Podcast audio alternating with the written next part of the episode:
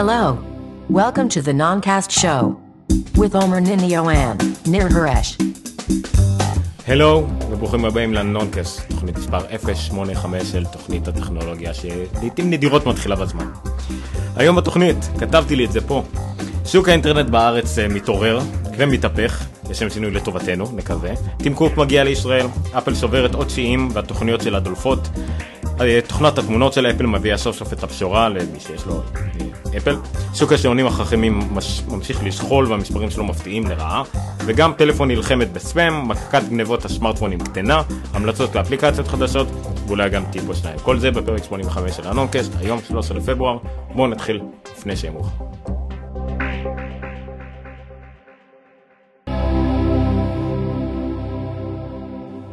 אוקיי. אז מה מתחילים? אני לא יודע. כן, השם הזמני כרגע לפרק זה 90 לינקים, אה, שפרנו. אה, מה שאומר שבגלל שניסינו אה, שיטה חדשה של לאסוף את הנושאים עליהם אנחנו רוצים לדבר, יוצא כל מה שאני משמן כמשהו שמעניין אותי פשוט נכנס לתוך רשימה ענקית. יש לו תחומי עניין מאוד מאוד רחבים, לא אומר. כן, כן, אבל זה מה יש. אז יאללה, נתחיל לרוץ, קדימה. בוא נתחיל לרוץ מזה לוודא שאנחנו רוצים. זה- חשוב. טוב, בוא נראה. אוקיי. נתחיל, נתחיל עם חדשות מקומיות, כמו שעומר אה, מאוד אוהב לעשות. אה, זה לא כולל לי, זה לא כולל. לא. זה לא גולל לו. אוי, עכשיו צבעת לנו את הכל בוורוד. אוקיי, אז כן, חדשות, חדשות מקומיות שבזמן האחרון, לשמחתי, יש אה, לא מעט. אוקיי, בסדר, אנחנו באוויר, רק בדקנו. אוקיי, אז ככה, יש כמה מהפכות שונות שקרות. אנחנו דיברנו על אה, סלקום TV ועל אה, סוף סוף יש מתחרה באינטרנט, במשהו שנקרא IPTV, טלוויזיה לאינטרנט, אבל גם באינטרנט עצמו הופכת להיות קצת יותר ת- אה, תחרות. אה, כמו שאנחנו יודעים כרגע המצב בארץ זה שיש הפרדה בין אה, תשתית לספק. זאת אומרת, יש לנו שתי, שתי חברות אה, תשתית, הוט ובזק, הוט עם הכבלים של הכבלים של שידורי טלוויזיה בכבלים שהמירו אותם גם להעביר אינטרנט, בזק עם הקווי טלפון שלהם שהמירו אותם שגם יכולים להעביר אה, בזק. זה בעצם שתי חברות התשתית היחידות שיש. כשבדרך יש לנו גם את uh, Unlimited עם פייברים שהם העבירו או בעצמם או שזה על, ה, על הקווי חשמל הנוכחיים. חוץ מזה יש לנו כיד המלך ספקיות וכדומה. מה שיקרה בקרוב, שכולנו אותו דבר. שכולם יעשו אותו דבר, בדומה למה שקורה בארצות הברית. לא, כבר עכשיו הם אותו דבר. אה, ספקיות, כן. מה ש... אה, יש חלק שכאילו שמות דגש יותר על איכות, בעיקר בעניין השירות, כמו בזק בינלאומי וכדומה. טריפל סי או משהו, לא? טריפל סי זה שיותר קצת enterprise וכאלה, כן. מה שכרגע יקרה, מה שמשרד התקשורת עושה בעצם, שהוא מכריח את בזק והוט אה, למכור בסיטונאות לאחרים את השימוש בתשתית שלהם. זאת אומרת שאם אנחנו כרגע, כיום, אה, מתחברים ל... זה קצת כמו מה שנעשה בסלולר בעצם, לא? אה, פחות או יותר, כאילו שנכנסו... יש הרבה חברות שהן וירטואליות שרוכבות על התשתית של אורנג', סלקום וכאלה, לא? נכון, נכון. נכון. אה, שם היה לנו קצת יותר תחרות גם מקודם, בגלל אורנג' סלקום ופלאפון, כל אחת עם תשתיות משלה, וגם הן כאילו מספקות, נכון? לא היה הפרדה כן, אבל כל כך נגיד ברורה כמו כאן. לגולן טלקום נכון. או ל-012, אתה בעצם יושב על תשתית של אחד מהשלוש נכון, הגדולות. אבל עדיין אתה יכול ללכת לאחת שלוש הגדולות ולרכוש ישר דרכה נכון. את כל החבילה, מה אוקיי. שאי אפשר כרגע באינטרנט. בזק אסור לה למכור חבילות, בגלל זה יש לה חברת בת שנקראת בזק בינלאומי, והוט לא יכולה למכור חבילות, בגלל זה יש לה חברת בת שנקראת הוטנט וכל השאר. אבל כרגע הם יוכלו לספק הכל, ובעצם נוכל ללכת לחברת צד ג' כמו אקספון 018, והם אלה שידאגו לנו לתשתית, הם אלה שנגיד קנו או מבזק או מהוט, לא יודע, זה איכשהו שקוף לנו, למרות שאנחנו בסוף נצטרך לבחור מה, מה יהיה לנו בקיר, והם בעצם ידאגו להכל. כך- ובזק והוט גם יוכלו להיות ספקיות? סוף סוף כן, עד עכשיו ואז אסור בעצם היה מה להם שזה להיות. ייתן לי זה שיהיה לי תשלום, חשבון אחד לשלם ולא שניים. נכון, נכון. אוקיי. זה בדיוק העניין. אה, זה מה שבעצם Unlimited אמורה להיות. זאת אומרת, Unlimited אה, זה חברת אה, תשתיות סך הכל, אבל מבחינתנו אנחנו נמכור, נתחבר נגיד לטריפל סי והם דואגים לכל. אנחנו משלמים רק לטריפל סי, פלוס עלות חיבור כלשהי ראשונית, והם דואגים לכל, זה גם מה שיהיה בארץ. אבל כמובן שיש הרבה אה, בעיות בדרך. אה, זה כזה לפחות. כן. הנה, זה בנדל. זהו, אז יש אה, הרבה בעיות בדרך. בזק קצת מתנגדת לזה, כי שוב זה יפגע בה בטווח הקצר, אבל היא פחות דואגת, בגלל שזה יאפשר לה סוף סוף... טוב, זה קצת אחרת. אם נגלש, נגלוש לעניין הטריפל, כרגע להוט מותר שיהיה להם, הם יכולים למכור טריפל, הם יכולים למכור חבילה שלמה שכוללת אינטרנט, טלפון וטלוויזיה. לבזק, כן, לבזק אסור לעשות את זה. בזק אה, יש להם הפרדה מבנית בין בזק לבין יס לבין פלאפון, למרות ששלושתם באותם בעלות כללית. אבל היה עכשיו דיבור שבזק קונים את יס? בזק קונים את יס לחלוטין? אה, זה לא משנה, עדיין הם צריכים להתנ... מבנית, המניות שייכות לאותה חברה, אבל מנהלתית הן חייבות להיות שונות, אבל הם עשו את זה גם כהכנה לקראת זה שעוד מעט יאשרו להם אה, לבטל את ההפרדה המבנית הזאת, ובעצם הם יוכלו, כן, הם יוכלו, אתה פשוט מחפש נושא שלך כדי לדחוף תמונות. אמ, אז בעצם מה שהם יעשו זה שהם אה, כן יוכלו לפעול ולספק טריפל, זאת אומרת בזק תוכל לספק גם אינטרנט ביחד, כי הם גם בזק נגיד בזק בינלאומי, גם טלוויזיה כי זה גם בזק וגם יס, וגם טלפוניה, אם זה בזק או אם זה פלאפון. אה, אז זה גם מה שיקרה בעתיד, אז בזק למרות שהיא מתנגדת לזה כי זה עדיין פוגע לה ברווחים, היא עדיין כל כך רווחית עצומה ויכולה להרוויח המון גם ממכירת התשתיות שלה שזה פחות משנה לה. הוט קצת יותר דואגת, אה, יש פה אנחנו נצב כמה וכמה לינקים, משרד התקשורת פחות או יותר מנסה לכפות על הוט, מנסים להביא אותם, הוט מנסה אה, טיפה לסבר את האוזן של משרד התקשורת וכביכול מאשרת, אבל אז כל שאר החברות מתלוננות שהן לא באמת נותנות לה. יש פה הרבה בלאגן כי הוט היא כנראה הזאת שתיפגע הכי הרבה. אה, אין מה לעשות. בוא, בוא נסתכל על כל הנושא הזה שנייה, בכל זאת מהצד של המשתמשים, שזה אנחנו. כן. מה, מה זה, למה זה, האם זה לנו טוב או לא טוב כל המהלך הזה? אז בתור התחלה עצם העובדה שיש, אני לא צריך גם ספק וגם תשתית בשני חשבונות שונים, כן. מבחינתי אני יודע אישית שזה כבר מאוד נוח.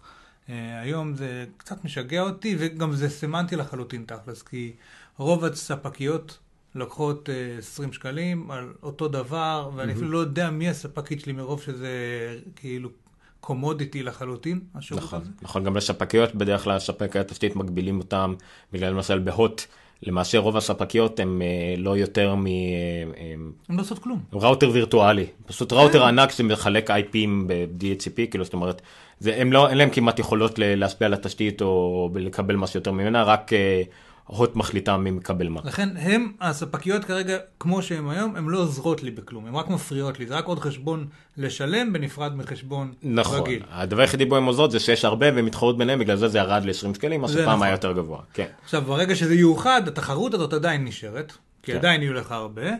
אה, פחות אבל חשבון אחד, כי אנחנו מאחדים פה שני חשבונות. אה, אני חושב שזה ש-Unlimited ייכנס כעוד אופציה לתשתית, בהכרח ישפר עוד יותר את התחרות. נכון. אה, ואגב, היא גם עובדת אה, עם מלא ספקיות מראש, מההתחלה. נכון, כאילו- ממש ב- ושם נדמה לי אתה. עובד רק מול הספקית אפילו, לא מול ה- בדיוק, מול הם. הם הראשונים שבעצם מפעילים את זה מכורח בעצם המבנה שלהם. את זה עכשיו. כן. אמ, אז השורה התחתונה היא שזה יעזור לצרכן, אבל לא מספיק.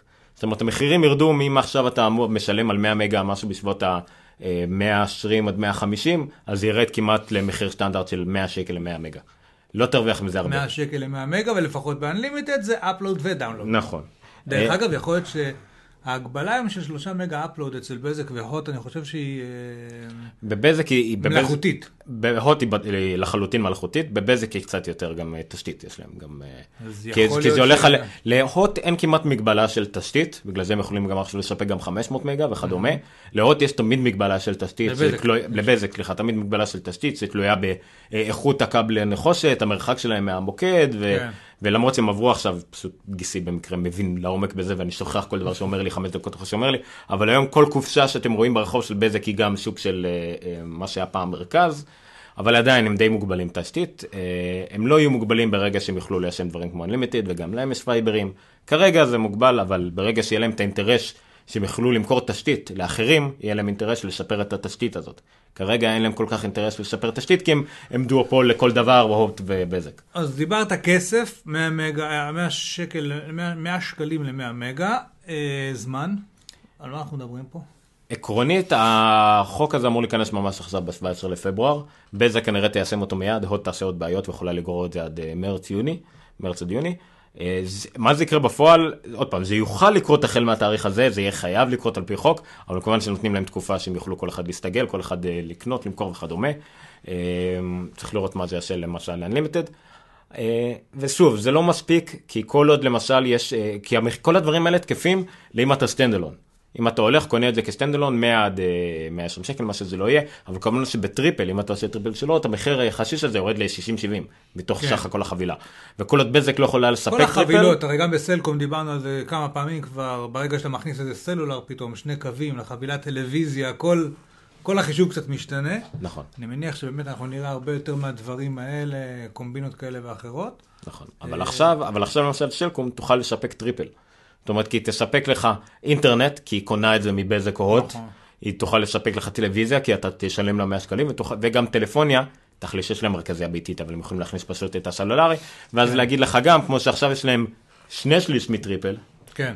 שזה זוג בעברית, שיש להם את הטלפוניה ואינט- וב- ו- וטלוויזיה, נגיד מה שאני משלם, 199 שקל על הטלוויזיה ושלושה קווים, ועוד 20 שקל לנטוויז'ן, כי הם חייבים, אבל אחרי זה הם יוכלו לתת אבל- לך לא. אבל זהו, אבל עכשיו... 200 שקלים להכל, כולל נטוויז'ן, אינטרנט עלינו, הכל, אתה מדבר רק איתנו, הכל מולנו. זה מה שהעתיד הקרוב אמור להיות. אה, לכן ברגע שלבזק גם יהיה מותר בגלל האיחוד כן. המנהלי הזה, הם גם יוכלו לספק סוף סוף טריפל. לאורנג' לא יהיה ברירה אלא להיכנס למרות שהם לא רוצים להיכנס לטלוויזיה, הם לא רואים את זה כמשהו רווחי, אה, וגם אחרות אולי יוכלו להיכנס, גולן טלקום, כמו שדיברנו שבוע נכון. שעבר, רוצים להיכנס לטלוויזיה ובאינטרנט והכל. אז אה, זה בדיוק רמי לוי שרוצה לעשות הכל. אז זה, זה, זה העתיד הקצת יותר רחוק, זה חייבים אבל זה למוטט לא את... כזה רחוק. ממה נכון. שאני מבין פה בקיץ הקרוב, ייתכן וכבר אנחנו נהיה במקום קצת אחר. אני בעיניי, כרגיל, מה שהכי משנה זה מתי אה, Unlimited יסיימו פריסה, או יתקדמו בפריסה עד הבית שלי, אחר כך זה כבר לא מעניין אותי. אה, אבל כאילו, החל מהשלב הזה, אתה כבר תוכל באמת, במחיר אחד של איזשהו בנדל שכולל מה שבא לך, לעשות משהו שהוא כנראה טוב יותר ממה שאתה מקבל היום. אה, סך הכל רפורמה מבורכת מבחינתי. אה, עד שיש לנו שטות של אה, זה, לא הפעלנו אותה, לא נורא. הלאה. אה, אז זהו, זה לגבי הזה, בואו נהיה אופטימיים, וזה טוב שזה קורה בארץ. אנחנו בכל כך הרבה דברים מתקדמים יותר מהעולם, נכון. כמו ניטרליות רשת, פחות או יותר, אה, אבל אה, זה בהחלט התקדמות אה, קדימה של מה שאולי יכול לקרות בארץ. אה, אוקיי. עוד כמה ידיעות מהארץ, סתם, אפילו לא קראתי לעומק את העניין הזה, כי זה תמיד אה, נושאים שהם אה, תלוי מי כותב אותם, אבל עדיין היה כתבה מעניינת על אה, פרויקטי מימון, זה דבר שנהיה מאוד מאוד פופולרי בעולם, קיקסטארטר, אה, אה, אינדיגוגו וכדומה, הרבה הרבה סטארט-אפים וחברות. לא אה. מה קרה? מה ניסית? זה אחד בזה. תעבור אצלי כאילו? לוויירקאסט, תעבור, כי עכשיו אתה על הטיימר. אה, הבנתי. אה, באמת. אה, כן, עכשיו על מה אפשר- רצית לא, לדבר? אבל אפשר לעבור ל... יאללה. אוקיי. אבל אין לך רידר מוד, הנה, תלך למנורה של אלה. כן, אבל... כן, ואתה לא רואה את הג'יפה מסביב. כן, אבל אין תמונות. יש כן. תמונות. אוקיי, בסדר. אה, אז פרויקטי מימון יהיו מאוד פופולריים כדרך לסטארט-אפים להתחיל, בין אם מוצלחים יותר, מוצלחים פחות, קיקסטארטר מגלגלים המון כסף על זה. אני אישית כבר קניתי למשל מוצר שרצה 50 אלף דולר והגיע למיליון וחצי וכדומה. אז גם בארץ יש כמה. הדסטארט זה הראשון, ו... זה אתה מדבר, אה, אה, פרויקטי מימון ישראלים. נכון? נכון, באתרים, באתרים, באתרים. ישראלים, בדיוק. אז יש את הדסטארט, שזה יותר מוכר, אני לא חושב שמזכירים פה גם את האחרים, כי הכתבה הזאת מתבססת על נתונים שהדסטארט פרשמו, שכחתי איך קראו לה- לאחר, אבל לא משנה. אוקיי, אז בארץ, בניגוד למה שקורה בקיקסטאר ואינדיגוגו, יש פחות התמקדות בטכנולוגיה, בגאדג'טים וכדומה, או אפילו גיימינג וכאלה, כי זה דברים שאם אתה כבר עושה אותם, אתה תעשה אותם בינלאומי, ואתה תלך לאתרים הגדולים כמו קיקסטארטר ואינדיגוגו. אבל מה שכן פופולרי מאוד בארץ זה שני דברים, זה פרויקטים חברתיים ואומנותיים. מבחינת... שזה אה, דרך אגב, אומר לנו דברים מאוד טובים כמדינה. אה, לדעתי גם, גם וגם, אבל שוב, כמו יפה. שאמרתי, פשוט כי אין הרבה אלטרנ... אין, אין, כל האופציות האחרות הן ללכת כבר גלובלי. זה כל הקטע, אין טעם ללכת על משהו קטן כמו בארץ כדי לעשות דברים כאלה. אה, פרויקטי מימון שאנחנו מכירים אישית ומאוד הצליחו, עין הדג גייס קרוב ל-40 אלף שקל כדי להשאיר את האתר באוויר ולהוסיף כל מיני פיצ'רים של וידאו. אה, עושים היסטוריה, רן לוי, אה, כמה הגיע? ל-60-70 אלף שקל, גם כן כן. כדי שיוכל לעשות תוכנית פעם בשבועיים ולא פעם בשלוש ולהוסיף אורחים. תוצאות שאנחנו אה, רואים אותם אה, ממש כל הזמן, את התוצאות בפועל. ויש עוד כל מיני דברים חברתיים למשל, פה אנחנו רואים בתמונה במרכז, כנפיים של קרמבו גם ברמלה. אני תרמתי לזה למשל, 150 שקלים, כנפיים של קרמבו זה מין אה, תנועת נוער שמועדת לכך שזה בני נוער עוזרים לילדים אה, או עם מוגבלויות או במצוקה וכדומה. זה כל הרעיון של התנועת נוער הזאת, יש אותם בכמה מקומות בארץ. אה, והנה הם גייסו אה, כמעט 203 אלף שקלים מ-354 תומכים, אני ביניהם, קיבלתי איזה ארוחת בוקר נחמדה, שהפכה להיות קטסטרופה, אבל לא משנה, דווקא שיפור מצחיק, זה שישבנו באיזה מסעדה בכיף, כן. ואז לידינו היה איזה משפחה, להם. היה משפחה עם, עם כל מיני, לא. משפחה שמנסה לאכול ארוחת בוקר והכל, וילד שהשתולל, והילד שפך נראה לי כוס מים לאזור של הטלפון של האבא, וכעסו עליו, וניגעו מהר, ופה, ואני כזה הסתכלתי עליו, וכמובן ריחמנו עליו, ילד בלאגניסט והכל. עשר דקות אחר כך, באיזה תנועה לנכונה, דין שופך כוס שוקו חמה שהרגע הביאו לי, חלקו לי מפה עד למעלה. ואז אמר, ואז הסתובבתי לבן הדהוא ואמרתי, אתה רואה, יכול להיות גרוע יותר. ואז אמר, כן, עכשיו אני מרגיש רע שאני כעסתי על הילד במקודם. לא משנה, אז זה מה שקרה בארוחת בוקר, זה מה שקורה כשאתם תורמים לפרויקט מימון. אה, אתה יודע מה? אני. הולך לעשות לך סייד, אה, סגווי קצר, לפרויקט שנקרא ארגז של חלומות. מה? ארגז של חלומות. אה, ארגז של חלומות, אוקיי, מצאת את זה? אה, דף זה לא זה. פייסבוק, לא, אנחנו, אני לא אראה כלום, דף פייסבוק אה, מלווה באפליקציית, אה, יש אפליקציה לאנדרואיד ולאייפון, אה, פשוט מישהו מהעבודה שלי היה אחד מהיוזמים של הסיפור הזה. אה, מדובר בפרויקטים, אה, בחלומות של ילדים, יש להם הגדרות מאוד ברורות, קריטריונים של ילדים אה, במצוקה או כלכלית, או מחלות, או כל מיני, כל מיני ילדים שבאמת נזקקים. אה, כשהמטרה היא להגשים להם חלומות שלא קשורים ישירות לכסף, לא, לא לתרום כסף, אלא לדוגמה, אה, ילד רצה אה, אייפון, אני לא יודע, סתם זה לא אייפון, לדוגמה, רצה לפגוש כוכב כלשהו, ודרך קשרים כולם מפיצים את הח- את החלום אחד לשני בשרים כאלה, דרך האפליקציה ודרך רשתות חברתיות, עד שמוצאים מישהו שמכיר את הכוכב הזה, ואז מפגישים ביניהם, כאילו, זה כל מיני חלומות, כי, כי כשהם ניסו לעשות את הדברים האלה דרך עמותות, כשילדים נגיד בעמותות אחרות אה, ביקשו מהם... אה, אה, אה, אה, נעליים של נייק נדמה לי, ואז אחד מהחבר'ה האלה אמר, טוב, אני מכיר מישהו בנייק, אני יכול לארגן לו את הנעליים חינם, אז העמותה אמרה, לא, לא, לא, לא, אנחנו מקבלים רק תרומות כספיות, כי בין השאר הם צריכים לשלם כל מיני אה, אה, אה, משכורות ודברים כאלה. אה, אז להבדיל, בארגז של חלומות אף אחד לא מקבל משכורות, אה, אין בכלל כסף פיזי שעובר בין הידיים, מדובר רק על uh, תרומות שבהם יש לאיזשהו ילד חלום, ובו, ואז החבר'ה דרך קשרים ודרך היכרות אישית עוזרים לילדים להגשים את החלום. חלק זה, אני רוצה ללמוד לנגן על גיטרה, או לא זוכר, נראה לי ללמוד לרקוד ג'אז, חלק זה לראות, לפגוש אנשים מסוימים, חלק זה משהו שהוא, אה, לצורך העניין, נעליים, או, או, או, או טלפון, או אני לא זוכר מה. היה ילד אחד שאושפז, תקשיב, סיפור יפה, אושפז בבית חולים, אה, סרטן נדמה לי, אה, וכל מה שהוא ביקש זה היה אה, להשתתף בשעת סיפור בגן. בכיתה א', לא, לא, הוא היה או- בגן, הוא הוא. אושפז בבית חולים, אוקיי. על טיפולים כימותרפיים או הקרנות, אני לא זוכר מה. ביקש, החלום שלו היה להשתתף בשעת סיפור בגן, למרות שהוא כרגע בבית חולים. אז HP, נדמה לי, תרמו לפטופ שישב אצלו, מצלמת אינטרנט שתשב בגן, וכל יום הוא ישב והשתתף בשעת סיפור. ושוב פעם, בלי כסף פיזי שמעורב, כן. לא משלמים משכורות לאף אחד. ארגז של חלומות, תחפשו אותם בפייסבוק ותחפשו אותם את האפליקציה, היא קיימת בעברית גם ב-iOS וגם באנדרואיד. אה, פשוט תעשו share, כי כל המטרה, זה, זה אם אתם לא יכולים בעצמכם לעזור, תעשו share רק כדי שזה יגיע למישהו שכן יכול לעזור, זאת כל המטרה. זה אחלה אחלה פרויקט, ואני מאוד שמח לחלוק איתו ולקדם אתכם איתו. פשוט בגלל שדיברת על דברים נחמדים, אז אני... מעולה. עכשיו. זה הרסת לנו את כל המסמך וצריך להכניס עוד לינק שם נכון. באמצע, אבל בסדר. אה, עוד אה, משהו מהארץ, שימו לב, אנחנו מדברים, הראינו פה אולי איזה תמונה או איזה אתר, אבל יהיה לנו את כל הלינקים שקשורים לנושא, יהיה לנו בעמוד אה, הבית של התוכנית, בגיקסטון.co.il/נונקאסט, במקרה הזה, שלש 085, כי זה פרק 85, ובאמת שווה, שם ים בלינקים והמשך- להמשך קריאה והכל, ממש ביבילוגרפיה של התוכנית. אה, אוקיי, ידיעה הבאה, עוד פעם משהו מגניב מבחינת פיתוח אה, ישראלי. אה, הדפ- הדפסות תלת מימד זה לא שוט, זה אחד הדברים אה, החמים בעולם היום. איפה אנחנו צריכים להגיע לזה?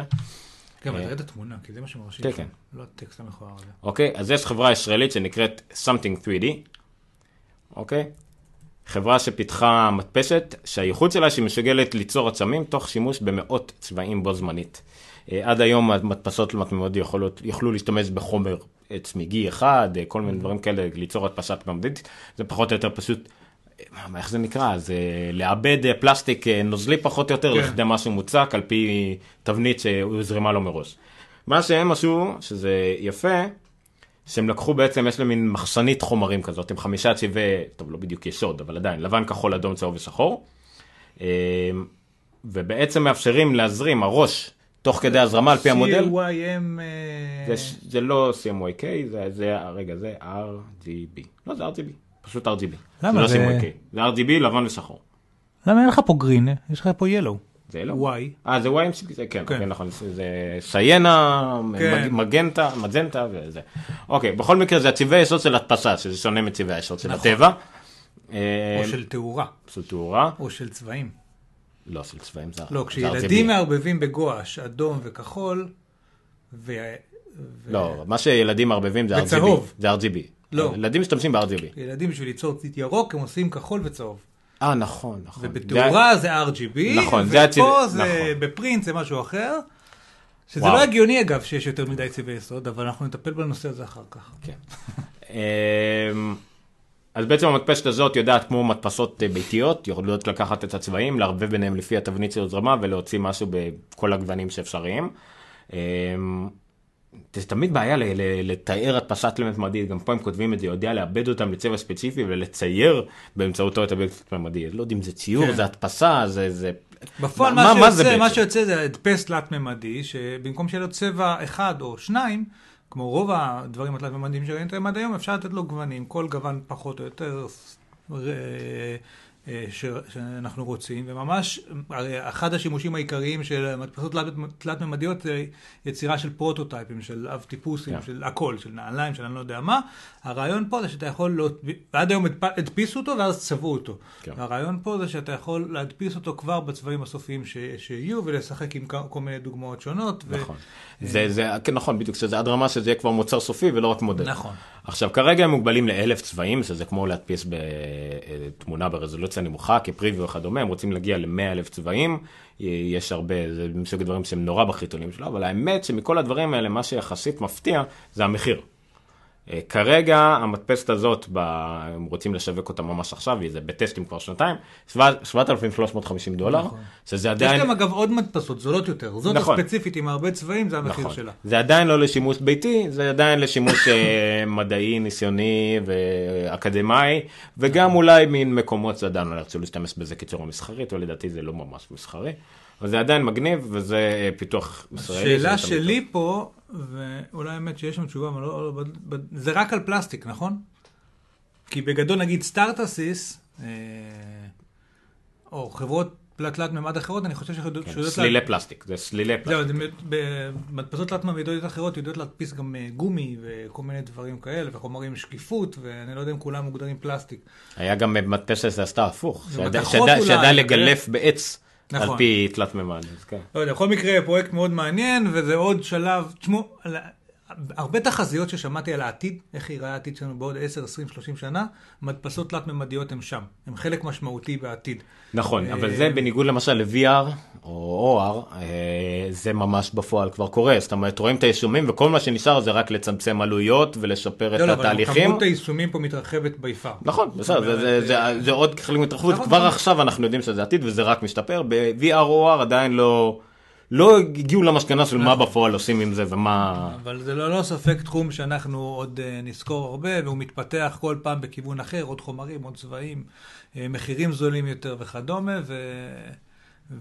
ושוב פעם, בגלל המחיר הנוכחי הגבוה היום, זה באמת משמש לפרוטוטייפים ודברים כאלה אצל עסקים, אבל דמיינו שהמדפסת עולה 100 שקל, ואתם יכולים עכשיו להדפיס, לא יודע, מכסה של בקבוק שנאבד לכם וכל מיני דברים כאלה. אה, זה, זה ישפיע על הכלכלה בצורה משמעותית לדעתי. אנחנו פשוט נקנה, במקום לקנות, אתה במקום לא- לקנות דברים ב- ב- בחנות ה hardware, בהום סנטר, אתה תלך לאתר שיהיה בו ספרייה של אה, אובייקטים תלת-ממדיים, אתה תוריד קובץ, תדפיס אותו אצלך בבית בכל מיני חומרים, זה ייראה אחרת. אפשרות ל- לחומ- למוצרים פיראטיים. חבל לך. יש לך מוזיקה פיראטית, נהיה סרטים פיראטיים, עכשיו גם אה, נקנה... אתה יודע, עד עכשיו תמיד. תמיד היה את הדיון הזה, האם לגנוב מוזיקה ומשחקים באינטרנט זה אותו דבר כמו להיכנס לחנות, לשבור את החלון ולגנוב דיסקים מבפנים. עכשיו תוכל להדפיס ותמיד את הדיסק. אמרו, לא, זה לא אותו דבר, מה, זה משהו אחר, כי אה, זה, זה לא מרגישים את זה. אין בעיה. עכשיו אנחנו נגנוב לכם את זה אמיתי. אוקיי, אז אה, נושא הבא שקשור חצי לישראל, עדיין, מסוג הדברים שאני לא כל כך מת עליהם, אבל אה, זה נראה לי כל כך משמעותי של למה לא, זה קצת קרבה ישראלית. עד שניר ימצא... לא אין לך. מצאתי, שיט, לא, אבל לא. היה לי לוגו שלהם. לא נורא, כנראה זה לא בפורמט הנכון. לא נורא, אוקיי. אז מה ש... זה לוגו של סמסונג במקום? לא. אוקיי, אז אינטל זה, זה גם כן ידוע שלאינטל יש מרכז מאוד גדול בארץ, נכון. אה, אליהם הצטרפו גם מייקרוסופט ועכשיו גם אפל, שנדבר עליהם אחר כך. אז לאינטל יש מרכז שהוא בפועל הוא גם מרכז אה, ייצור, בניגוד להרבה אחרים זה לא רק מרכז לא, פיתוח. לא, רגע, נפריד. בחיפה, פיתוח, כן. קריית גת, ייצור. אני אומר באופן כללי, לאינטל נכון. יש גם, יש גם אה, פיתוח, יש גם נוכחות ייצור. משמעותית בישראל, יש כן. ייצור ממש. אה, לדעתי היצואן הכי גדול בארץ, או אחד מהם, או אחד מהגדולים בארץ. אני לא יודע, יש את כי"ל ויש את... אה, לא, ב- בכסף, בדולרים, בגלל שהמוצרים קיל- מאוד יקרים. אה, אולי, אבל גם אני בטוח שלא צריך לרחם על עידן לא עופר. זוכר- אני לא זוכר, פעם שמעתי נתון שאחד מהמשמעותיים, אוקיי, אז מה הנתון הזה? הנתון הזה אומר שהם בשנה האחרונה, אה, היקף הייצוא שלהם עמד על 4.25 מיליארד דולר, שזה יפה, אבל מה שיפה זה לעומת שנה שעברה, שהיה 3.8 מיליארד דולר, זאת אומרת כמעט חצי מיליארד דולר אה, שיפור. שיפור בייצוא. גידול. אה, וזה לא רק אה, כסף לא הולך רק על ייצור, זה הולך גם לזה שהם אה, עושים פרויקט בינוי בקריית גת, אני רואה פה 800 מיליון דולר רק כדי לחבר בין שני קמפוסים, קשרים וכדומה.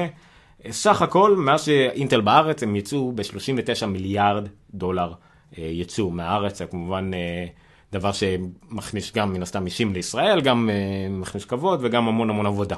המון המון עבודי עבודי ייצור. השבוע עוד כתבה, אם כבר הזכרנו את אינטל וואו, ישראל. 41 שנים לאינטל בארץ. טוב, זה עוזר כשהסגן יש- שלך הוא ישראלי. לא. זהו, לא, עזוב, הסגן נשיא, מהמקימים שלה וזה, כן. לא, יש שם הרבה... לאורך כל השנים ישראלים אה, עוברים כחוט השני בחייה של אינטל. אה, ממש גם, בחב... גם קשורים בטבור בזמנו לטכניון, שהיה מאז ועד היום מה, מהקמפוסים הטכנולוגיים הגדולים, בגלל זה בחיפה ומת"ם היה כל כך הרבה אנשים שגם היו בטכניון. אמ, אני חושב ששמתי לינק, אבל אני לא זוכר איפה הוא. אה, הייתה כתבה השבוע גם על אה, דור חדש של אה, מעבדים, שפותח באינטל ישראל, שהולך להביא את ה... להוציא את החוטים מחיינו בצורה כן, משמעותית. נכון. על ידי זה שיש שם, מוטמע שם איזשהו פרוטוקול תקשורת כלשהו, שיגרום לכל המקלדות עכברים, מדפסות, מסכים. מסכים זה מאוד מעניין. הכל להיות אלחוטי, שנשאר, כאילו הם קראו לזה wireless docking או משהו כזה. כן. אה, הינדל עשו הרבה רעש סביב זה- זה, ובצדק, ו... זה שדרוג של ה-YD הם קראו לזה. אה, wireless display. WD, בסדר, זה ה- זה כן. השחר לבעליהם. anyway, אה, וה- והדבר הזה פותח בארץ. יש מחלקת קונקטיביטי, נדמה לי קוראים לה באינטל חיפה, אבל וזה כבוד מאוד גדול. כל עוד. אין לזה שם ישראלי זה לא נחשב. פעם היה מעבד יונה, מעבד זה, מה? משה. זהו, אם יקראו לזה צביקה נגיד, לטכנולוגיה הזאת, וכל העולם יצטרך להתחיל לבטא צביקה, או חיים, חיים. אז זה- יהיה מעניין, זה ישים את ישראל למפה. אמ, אבל בכל אופן, זה באמת, החברה הזאת כן. היא- היא מקור של גאווה. אה, שוב, אני עושים מדבר על מה שעושים אצלם בארץ. יש את עובדי מיקרון, הם קנו את מיקרון והכניסו אותם. אז דיברנו בזמנו על ה-perceptual computing, המחלקה שלהם שאמורה לטפל בכל ההחלפה של האינטרפייסים, שזה לא יהיה מקלדות עכברים, אלא מצלמות סאונד ומחוות וכאלה. ו... בקיצור, עושים שם דברים מאוד מעניינים ולוקחים באמת באמת את העולם קדימה, רק נשאר לנו לפתור את הנושא הזה של המובייל, ויאללה, הם על אני הגג. גם לא ידעתי את הנתון הזה, שהיא המעסיקה הפרטית הגדולה בארץ. בבקשה. יותר מעשרת אלפים עובדים למעסיק פרטי. אה, טוב, רפאל וכאלה הם לא פרטיים, אז הם לא בדיוק כן. פרטיים, אז זה לא נחשב. אוקיי, אז זה הטיפה קצת על אה, אינטל בארץ, שזה מאוד נחמד, מאוד נשאר לנו אה, בארץ. זה ידיעה שאתה לא הבנת למה הבאתי אותה, אבל אני חושב- אני שאני אראה לך את הסרטון ואתה אולי אני. תבין. אה, מדובר על קבוצה של ישראלים, שמה הם עושים? אוספים משחקים ישנים. נכון. הכתבה הזאת של אור קורץ, לא שהוא ברור. מאוד פעיל בפייסבוק וכדומה, יש לנו חילוקי דעות לפעמים, אבל סך הכל כתבה מאוד מגניבה. אה, גם את זה, זה יעבוד ככה? בטח, בטח, עובד תמיד.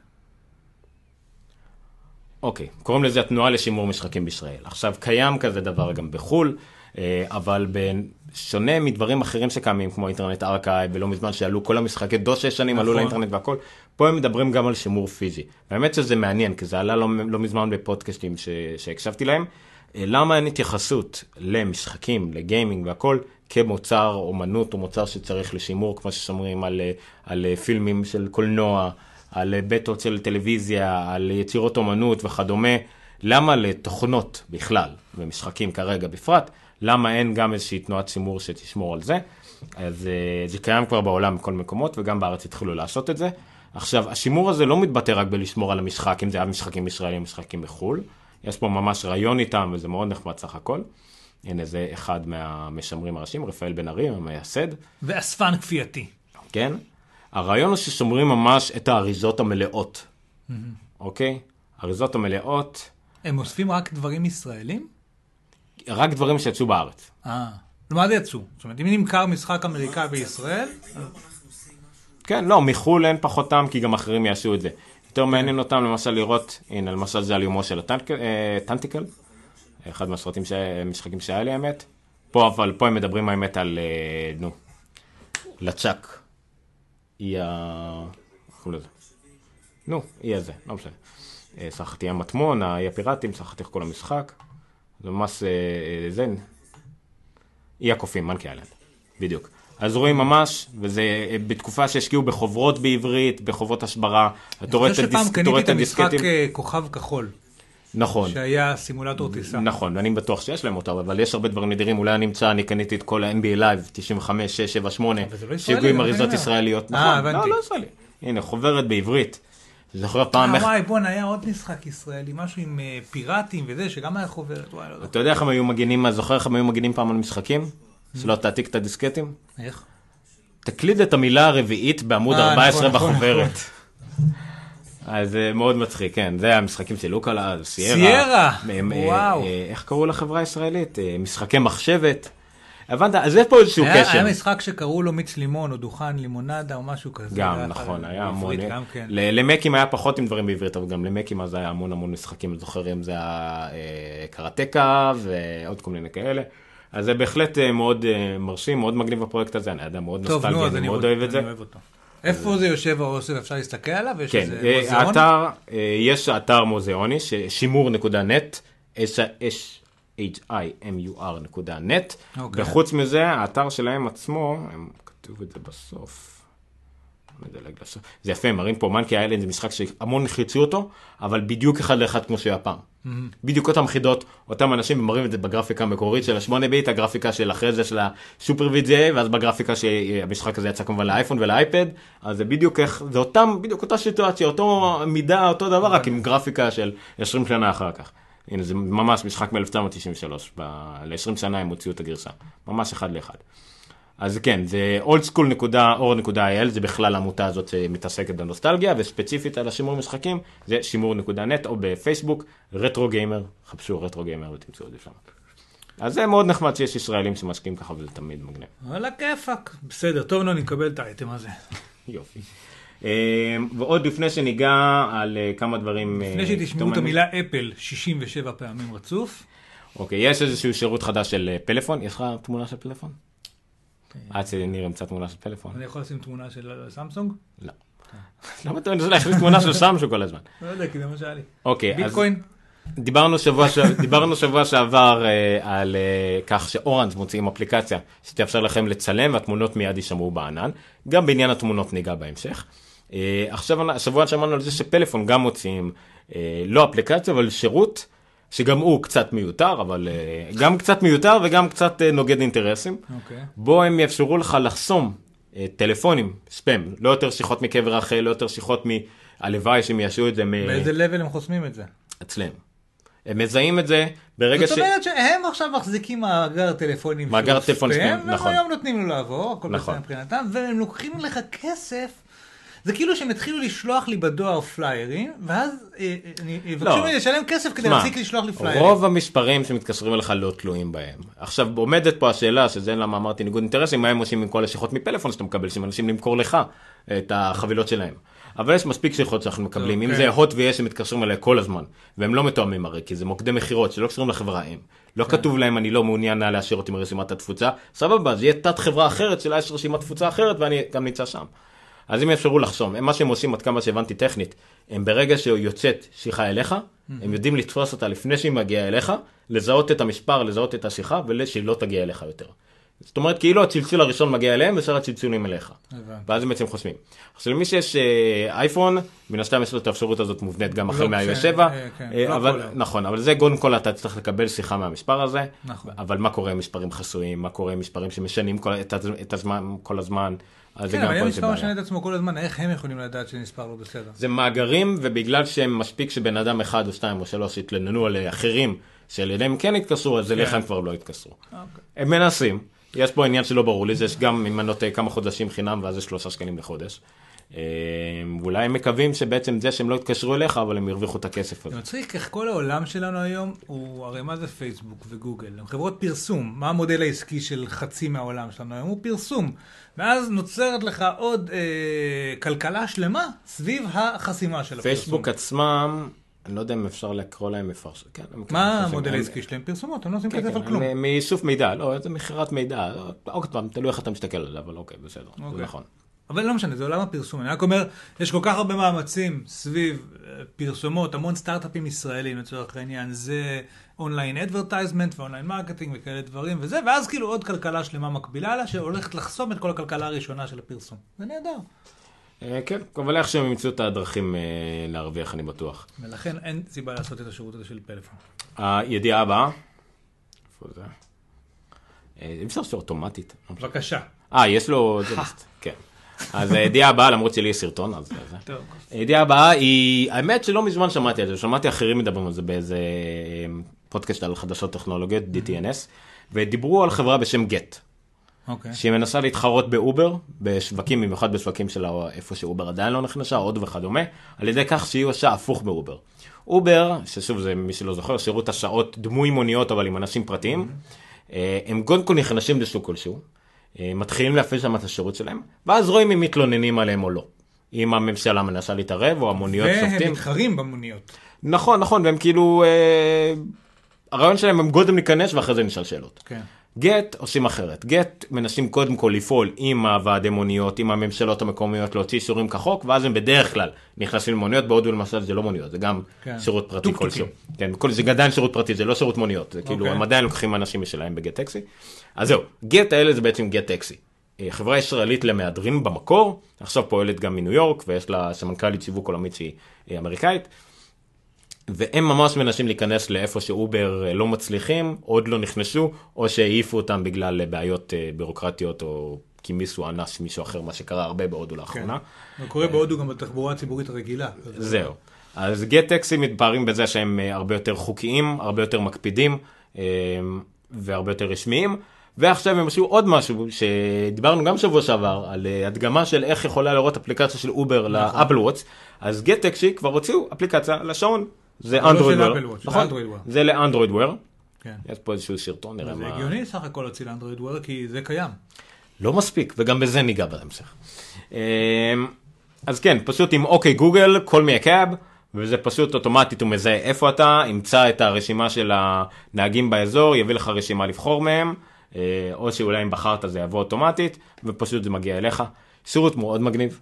אה, זה מאוד חשוב שהם עושים את זה, שהם פורצים את הדרך, הם עשו את זה לדעתי, אני חושב גם כתוב פה, הם יודעים שלא יצא מזה הרבה, יהיה מעט מאוד משתמשים, אבל לא ראינו לעשות דריכת רגל ולהיות כאילו הראשונים שעושים את זה, וזה גם מבחינת ניסיון וגם מבחינת אחיזה בשוק. לאחרונה. דיברתי על זה שלאחרונה כן יצא לי להשתמש בשירותי מוניות האלה, שהמון שנים פשוט לא נסעתי בשום תחבורה ציבורית, עכשיו, לא, זה אתה. אה, עכשיו, אה. אה, הסתדרת? יופי.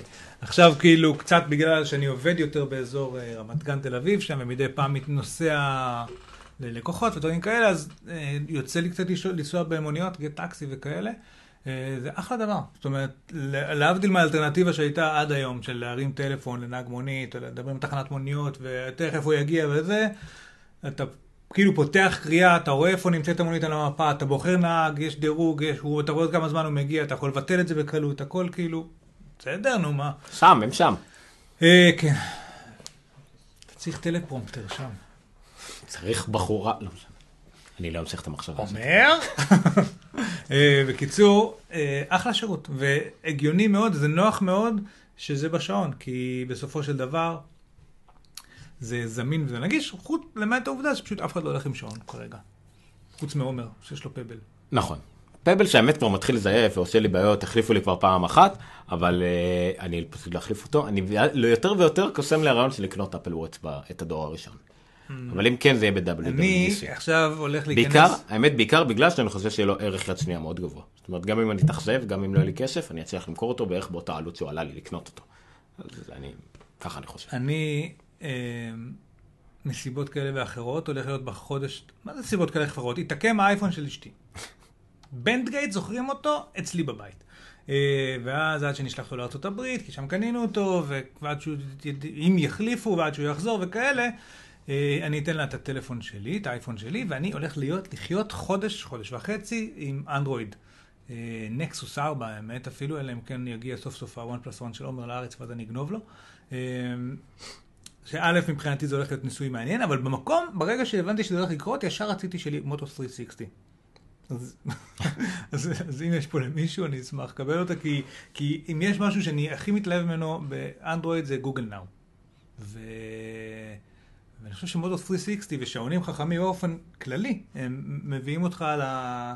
הם מוציאים את המקסימום מהגוגל כן. Now. זה המקום שבו אתה הולך ל gate בשדה תעופה, והוא אומר לך, או לרכבת, או לא יודע מה, הוא אומר לך עוד כמה דקות, ולאיזה gate ללכת, וכל מיני דברים כאלה, כי הוא כבר מסונכרן ויודע הכל. דרך אגב, Inbox של גוגל, שבו קיבלתי itinerary, או, או e-ticket, אני לא יודע, של איזושהי טיסה, וזה כל כך יפה, כאילו, זה טיסה לאמסטרדם, ואז הוא עושה לך ישר כזה כותרת, תמונה של אמסטרדם בתוך ה itinerary, הוא מזהה לבד שזה, שזה כרטיס טיסה, מה המספר טיסה, לאן אתה טס, מתי אתה טס, הכל כאילו כבר, הוא, הוא שם את זה במקומות הנכונים, הוא מבין את התוכן של זה, כמובן שכל הפרסומות שאני אקבל בעתיד הקרוב יהיו כנראה לסוגים כאלה ואחרים של סמים, אבל... אה, אה, זה נורא, נורא נחמד לעבוד ב ecosystem הזה של, של גוגל, החכם יותר, ושוב, אני חושב שהשעונים החכמים בהחלט ישלימו פה את החוויה בצורה טובה. תכף ניגע אולי בריאיון שהיה לטים קוק, למה הוא אמר על ה Apple Watch, אבל אה, באופן כללי, כמו שדיברנו על מדפסות תלת-ממדיות קודם, שהולכות ומתרוממות ולאט לאט מתחילות להבין מה הם ומי הם ומה אפשר לעשות איתם, אה, אותו דבר השעונים החכמים, הם עוד לא שם, אבל חושב שאנחנו לאט לאט אה, אה, נתחיל לגלות מה ה killer, מה ה killer feature או ה killer apps שיעשו אותם, אה, שירימו אותם באמת ויעשו אותם משמעותיים ובעלי ערך אמיתי עבורנו.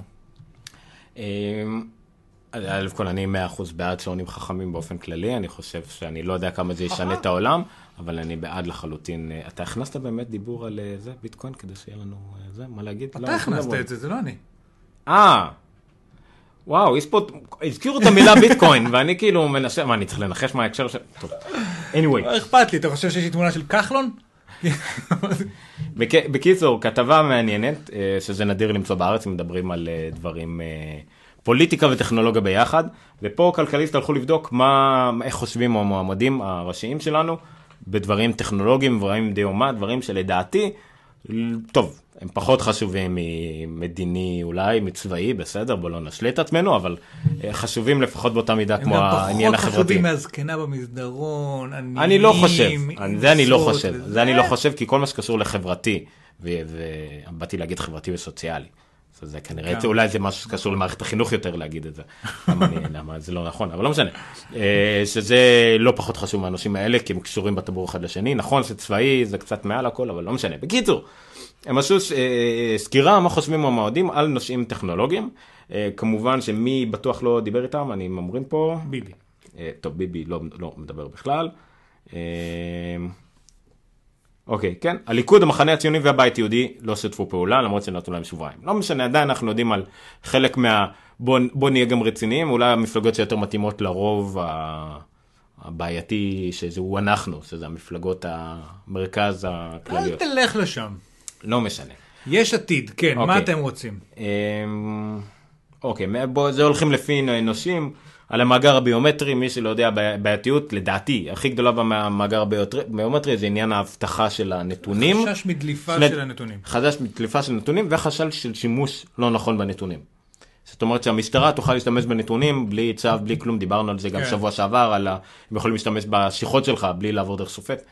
אמ, אז הרבה אומרים, אוקיי, אני חושב שיש ביניהם, חוץ ממרץ, אני חושב שהיא פחות או יותר הכי מתנגדת, יש פה שתי קצוות. אה, יש עתיד שאומרים זה ניסוי כרגע, בואו נראה מה תוצאות הניסוי, ישראל ביתנו שחושבים שזה הדבר הכי טוב בעולם, אה, מרץ רוצים פיקוח מטורף, הרשימה המשותפת הערבית אה, כמעט מתנגדים לזה, וכולנו עם התגובה הכי פרווה שראיתי בחיים שלי. אבל אה, אנחנו צריכים ליישר כולנו קו זה עם לא מדינות עיתון אלמון. לילדים? כן, זה היה, דיברנו על זה, זה היה היחידי, היחידי שפונה, אה לא, זה היה רשום בפייסבוק, היחידי שפנה לטווח הגילאים שבין פילוני למעריב לנוער. כי איפשהו באמצע היה לך, לא מתאים לך יותר פילוני, ואתה עדיין נכון. לא מספיק לך לקרוא את האלבנים והלבנות של כשאתה אה, הולך מעריב לאלבנים לנוער. והלבנות שמעריב לנוח זה מביך אותך. בדיוק. אז זה- באמצע זה- היה את כולנו כולנו. שהיה ענק בקטע, ושיוון רהב מאיר התחילה שם. נכון. לפני שעברה למעריב לנוער.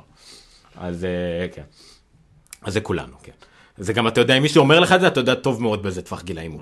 אז זה אולי יאמר משהו רע היה עליהם. גם עיתון שקראו לו משהו, או משהו משהו. זה אני לא. זוכר, זה אני לא זוכר. היה את זומביץ, יש לי אותו, והיה את פריק, והיה עוד כל מיני כאלה. וויז, אם אתה זוכר? איפה היה הזבנג? מעריב לנוער. מאז? ומעולם, עד היום מעריב לנוער. יש עדיין מעריב לנוער? כן. יש עדיין נוער? לא, זה לא. אבל יש מעריב. מעריב בקושי יש, אבל כן. נוער יש.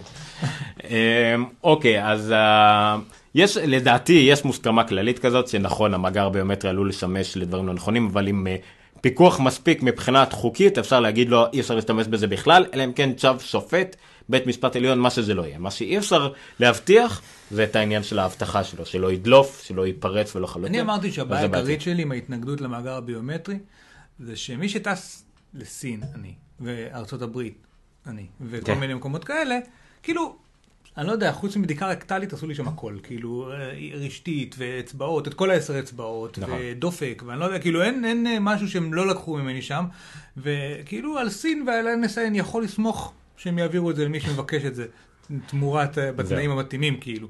בתוך הסיטואציה הזאת, הש... כאילו זה קצת ויתור על הפרטיות, וקצת כאילו יאללה, לשחרר, וזה לא גישה נכונה בגדול, אבל כאילו, אני אומר, מה כבר, אה... אני לא יודע, כאילו, זה, ההרגשה שלי זה שמידע שלי נמצא אצל כל אנשים שאני לא רוצה שהוא יהיה anyway. אולי חוץ מכמה ארגוני פשע. זהו. אה, א' כל גם אני חושב ככה, לי זה גם לא מפריע. דיברנו על זה נראה לי, אבל גם, נגיד מישהו רוצה לגנוב לי את הזהות, כאילו, דיב... היה לנו שיחה כזאת בעבודה, אם מישהו ירצה לגנוב לי את הזהות, אז הוא יוכל לקחת את, הש... את, ה... את הטלפונים וה... והשמות והזה, ולהצליב אותם וזה, שיגנוב. רק שיוציא את הילדים בזמן מהגן, יקלח אותם, ישכיב אותם, יעשה איתם שיעורי בית.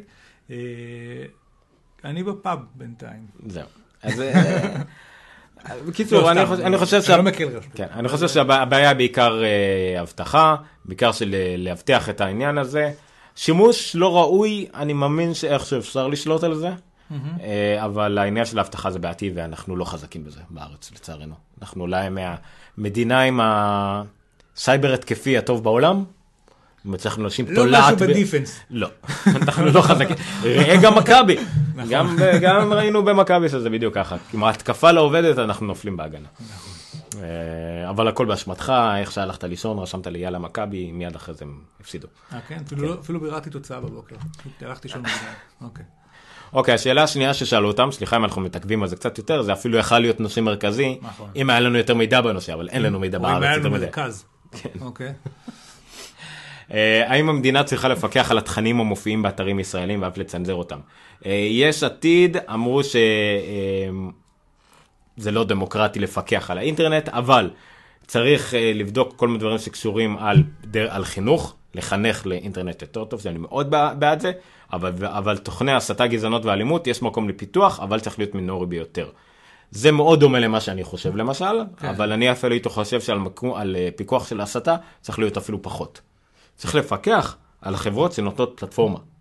אם מישהו מקים אתר שבו הוא מסית, לגמרי, מבחינתי שיהיה אתר אה, נאצי למהדרין שיושב למדינה, אז החוק לא צריך להיות על זה שהוא אינטרנט, בגלל שזה באינטרנט, נכון. אלא החוק בגלל שאסור תכנים נאצים בפומבי, דוגמה, משהו כזה.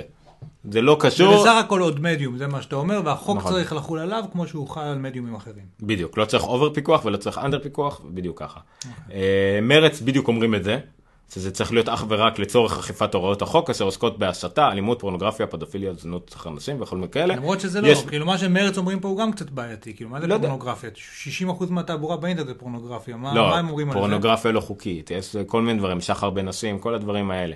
זאת אומרת, אבל הם אומרים שחר, זה לא משנה, הם, הם, הם פירטו, מה שהם פירטו זה לא מעניין, משנה. כאילו, נגיד סרטי סנאף, שפעם זה היה אישו, ושבהם רואים, בגדול איך הורגים אנשים, נכון? כן. משהו כזה.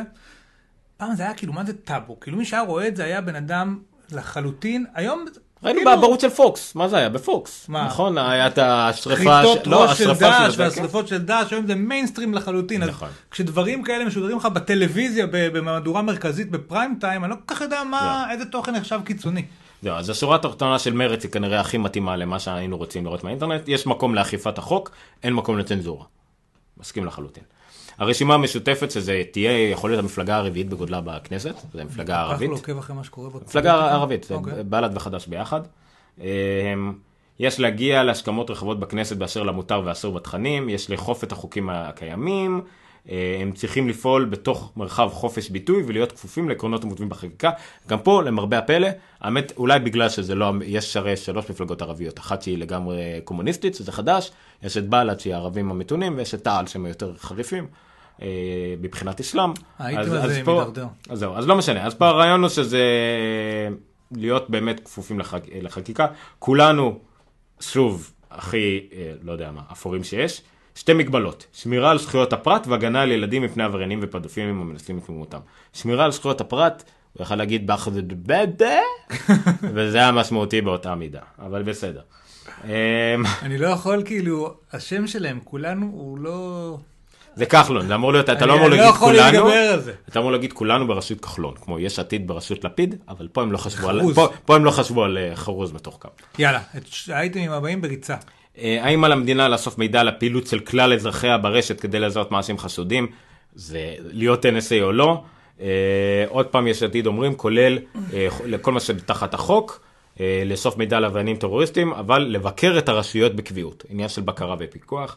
מרץ מתנגדים לחלוטין, הרשימה המשותפת מתנגדים לחלוטין, מן הסתם, וכולנו נגד מהלכים כאלה, אלא אם כן, עוד פעם, אלא אם מדובר על מקרים מובהקים של ביטחון המדינה. אם תשאל את ליברמן על ביטחון המדינה, אם אה, לא ניגבת מספיק בשירותים, אתה מערער על ביטחון המדינה. אז, אז עוד פעם, זה נורא כן. פרווה. איך ישראל צריכה להתייחס לביטקוין, לדברים כאלה, שזה וואו, כאילו, זה, זה למשל מבדיל מה אנשים יודעים או לא יודעים על זה.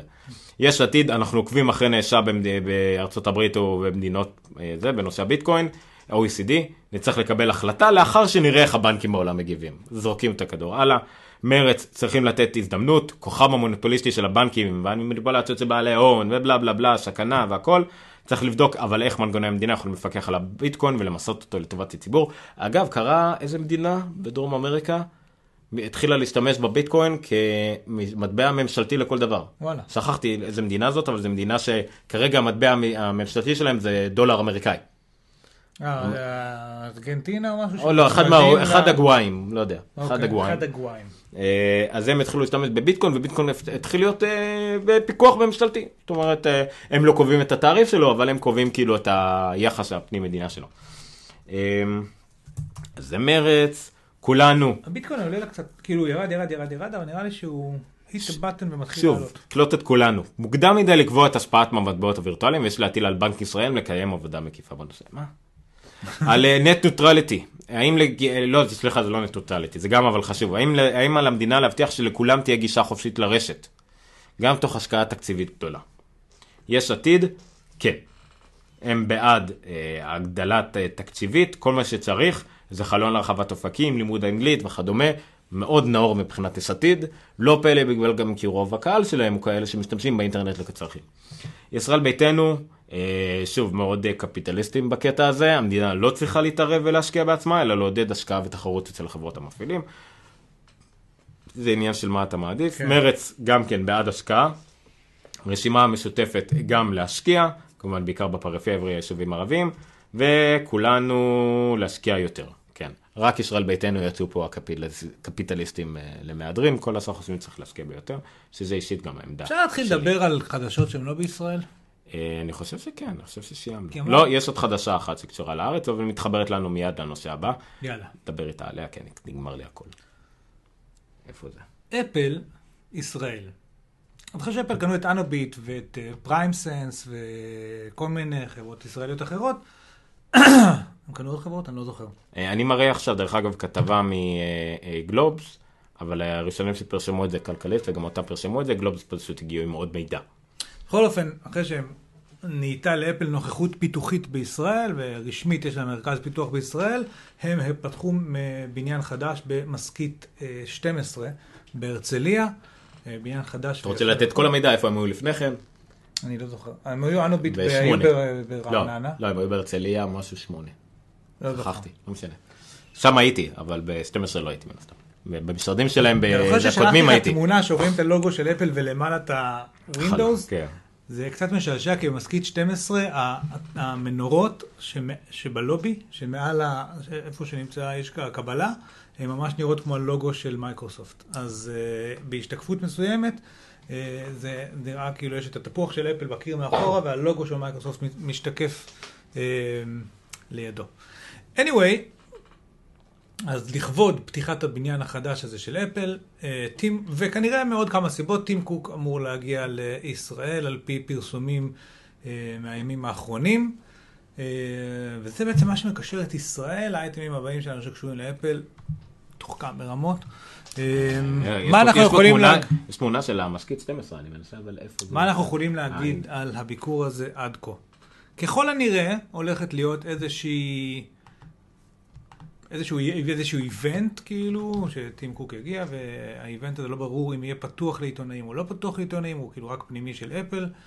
אה, מה רואים פה? מה, כאילו, איזה עבודה עיתונאית גרועה אם אתם מראים, לא מראים תמונה של ה... זה בארץ. בניו יורק. לא, זה היה בכלכליסט, אבל לא משנה, אני אמצא את זה. מה? לא זה, אני אומר. כן, בסדר, אני אמצא את זה.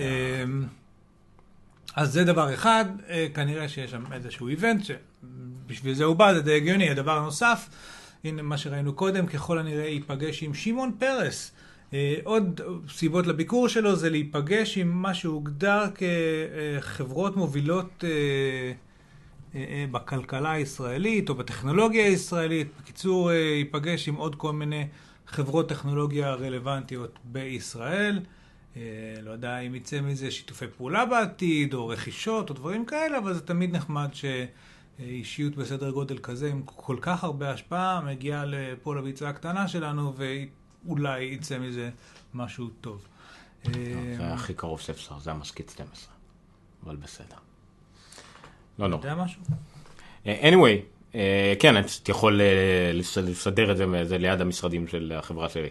הלו, זה הרצליה פיתוח, זה אפילו לא המשכית 12. איזה תמונות, כאילו, זה כתבה שלכם, תשקיעו. רבאק. ואז. כמובן יפה שכלכליסט אה, בדיוק אה, הצליחו, התחילו אה, לפרסם כתבות אוהדות על אפל. כי כן. הם השיקו את הסקופ כנראה, או מה שזה לא יהיה, צחי הופמן. ואז פתאום יש כתבות... אה. טוב, אני לא לא מוצא. הייתה לי תמונה של ה... מה שאמרתי לך אז. של המשכית 12 שם עם הלוגו של אפל וזה מעל. צריכים לשלם לנו על כל הפרסומות הסמויות שאנחנו מראים מהאתרים האלה. טוב, הלאה. עוד משהו להגיד על הביקור של אה, טים? ספציפית? כן, בארץ? שא' מתי זה דרך? מיד ב-17, יום שלישי. אה, שלישי או שני. בכל מקרה, כמובן שמיד עלו ספקולציות על חנות אפל בישראל. אני לגמרי בעד הטענה שאומרת תירגעו. גם אם זה יקרה בפועל, זה יקרה עוד שנה שנתיים, אמרו שזה מאוד דומה לאיך שזה קרה בטורקיה, אז לא. בטורקיה, כשטים קוק הגיע לדבר, כבר היה חנות אונליין, היה כבר מערך הפצה. כרגע רק במשרד הזה יהיה מערך אה, פרסום ושיווק שאמור לעזור למפיצות בארץ ולקשר ביניהם. אה, לא קרובים בכלל, בכלל, בכלל, בכלל. אני... הם כן מקימים את המערך של sales ו marketing כלשהו, מקומי. כן, אבל לא... זה עם נדמה לי ניר איילון, אם דיברנו משהו כן, כזה. אבל זה לא מכירות זה, אלא קישור. פחות או יותר אוקיי, קישור. וגם מה שאנחנו כן יכולים להגיד שאנחנו מאוד מרגישים בתקופה האחרונה, זה את ההתעניינות שלהם, אפל, ככל הנראה בהקשר של המרכז הישראלי, בכל מה שקשור לעברית במערכת ההפעלה שלה. לצורך העניין, עם כל הדיונים של תומר וחברים אחרים כן. במקיט ובפייסבוק וכאלה סביב מה הייתם רוצים שיעבוד יותר טוב בעברית באפל, זה שאלות שכמה שנים אחורה היו אה, טאבו, כי לא יכולנו לדמיין שדברים כאלה קורים. היום, כשיש כבר iTunes בישראל, ואת הסרטים, ואני לא יודע, וה App Store והכל, ישראל היא ללא ספק לקוחה, ואני חושב שה demand עכשיו מתוך מרכז הפיתוח, הישראלי, אה, או לפחות עצם קיומו, יעזור לאפל לתמוך בנו בעוד צורות. לא יודע, שוב, כאמור, אם זה מצדיק אה, פתיחת Apple Store רשמית. אני גם לא יודע, אגב, מה יהיה ה impact של Apple Store רשמי, כי כל עוד אנחנו משתייכים לאירופה, ותקן אותי אם אני טועה פה, המחירים לא יוזלו, גם אם זה אה. אפל האמיתית. זאת אומרת, זה לא ש-iDigital גוזרים קופון ענק על כל מה שהם מוכרים. כן, אה, אנחנו קשורים, אולי השירות יהיה קצת יותר טוב? אנחנו לא קשורים ישירות לאירופה. לאירופה, לרוב המדינות יש דברים משלהם, לגדולות. אנחנו שייכים ל-EMEA, שזה... EMEA, כן, מידליסט בעיק- ויורופ. יורופ, מידל איסט ואפריקה. נכון. אבל זה בעיקר הכוונה, כשמדברים על זה, מדברים על צפון אפריקה, אה, מדינת דרום אפריקה, ישראל ומדינות אגן הים התיכון, אה, פחות על אה, צרפת, גרמניה וכדומה. אבל להם- אני חושב להם- שאנחנו כן מדווחים לאיזה אירלנד או משהו כזה, לא? כן, לא, המרכז האירופי נמצא באירלנד באופן כללי על כל האזור הזה. ואני חושב שגם, ואני חושב שגם, מה שמגיע לישראל פיזית, הוא מגיע כאילו אירופאי. הוא מגיע... ידע, אה, לא ידע, סליחה, היי דיגיטל, ידע. אה, קונים את זה, אני חושב, או מחירים של אירופה לצורך העניין. כן, זה מגיע מסינד, משם להולנד, ומהולנד לכל אירופה וכל האזור. אז אז אני לא יודע, אלא אם כן ישתנה משהו בשרשרת האספקה הזו, אני לא בטוח שגם אם תהיה פה אפל סטור רשמית, משהו דרמטי הולך להשתנות. אה, אבל כמובן שזה עדיף. אני בעיקר מבחינת השירות הייתי שמח למשהו כמו ה Genius Bar. אני סך הכל די מרוצה מהפעמים שבהם התעסקתי עם השירות של iDigital, אבל אני חושב שזה לא אותו דבר כמו להיכנס ל Apple Store בארצות הברית. אין מה לעשות, זה ליגה אחרת, מה שקורה שם. זה נכון. אה, אוקיי, אז לא אני לא יודע אם לעזור לנו לעשות לפ, כי אני לא יודע איפה אנחנו בלוז, אבל אה, ניחא. אה, אוקיי, אנחנו כבר. שעה. שעה. Anyway, מה, כן, הנושא הגדול הבא שלנו זה השבוע אפל, בלי שהם הוציאו אף מוצר חדש, אה, בלי שהם אה, פרסמו אף נתון כלכלי חדש, אה, ורק הידיעה המהותית היחידה זה שטים קוק מגיע למדינה לא, אבל במזרח היה התיכון. רעיון של טים קוק כן, אצל סאקס. גולדמן סאקס. נכון. והיה עוד משהו, אני לא זוכר. לא היה הרבה, אבל כן. משום מה, יש פה 30 ומשהו לינקים על דברים שאפל עשתה השבוע, נכון, חלק מהם קשורים אחד לשני, השאלה ממה אתה רוצה להתחיל, כי זה לא מסודר פה, מהראשון. מהראשון. אוקיי. לא, כי האמת לא שכל. אחד מהם... דווקא, דווקא הראשון לא קשור, אבל בסדר. גם השני אפשר לוותר עליו. יש פשוט, אה, זה, אני רק אזכיר את הלינק הזה, יש אה, קירק מקלרן, לא יודע, הוא, הוא למשל כל הפוסטים על אייטונס במקוולד זה שלו, הוא the אייטונס גיא. מומחה, אוהב קלאסיקה, אוהב הכל, אז הוא כתב לפני כמה חודשים על איך אה, אפל יכולה לעשות אה, סטרימינג מוזיקה כמו שצריך, מה, מה, איך היא צריכה לעשות את זה. אה, והשמועות האחרונות מה שאפל תעשה, אם זה עם ביטס וכדומה, קולעות בדיוק למה שהוא אמר. אז תקראו את, ה, את הלינק ששמנו פה, ששם הוא מדבר על איך הוא דיבר על זה פעם, וזה פחות או יותר נשאר ככה. אה, פחות רלוונטי לנו כי זה לא, זה כל מדינה והסטרימינג שלה, אבל אה, זה בהחלט מאוד קרוב לכנראה מה שאפל תעשה, אז זה מעניין. אה, טיפ שתי- קטן על איך לשנות את כן. הצלצול של ה... בקונקטיביטי, נכון? כן, ב- בק- כן. ב- בקונקטיביטי, כשהטלפון מצלצל וזה מצלצל גם במק, איך לשנות את הצלצול במק. בדיוק, אז זה טיפ קטן, נשאיר אותו פה, אולי אם יישאר זמן בסוף נראה אותו, אבל זה לא קריטי. טסלה ואפל, זו כתבה דווקא שקראתי והייתה כן, נחמדה יש- זה שתי מאוד. כתבות שונות כביכול, שהתאחדו לנושא אחד, דבר על זה בכיף. התפרסמו. השבוע באמת השתי כתבות האלה לגבי הגנבת עובדים ההדדית בין טסלה לאפל. אה, זה התפרסם בש- באמת כמה קונוטציות שונות, אחת הייתה סביב אה, תנאים, תנאי שכר ודברים כאלה, אה, שבין טסלה אה, לאפל לצורך העניין, שדיברו בטסלה, אה, סליחה, כן. בקיצור, דיברו על זה שההצעות, ששתי החברות מאוד אוהבות את העובדים אחת של השנייה, ככל הנראה בגלל תרבות, תרבות ארגונית יחסית דומה וערכים דומים ויכולות דומות ויכולות גיוס של עובדים מאוד איכותיים.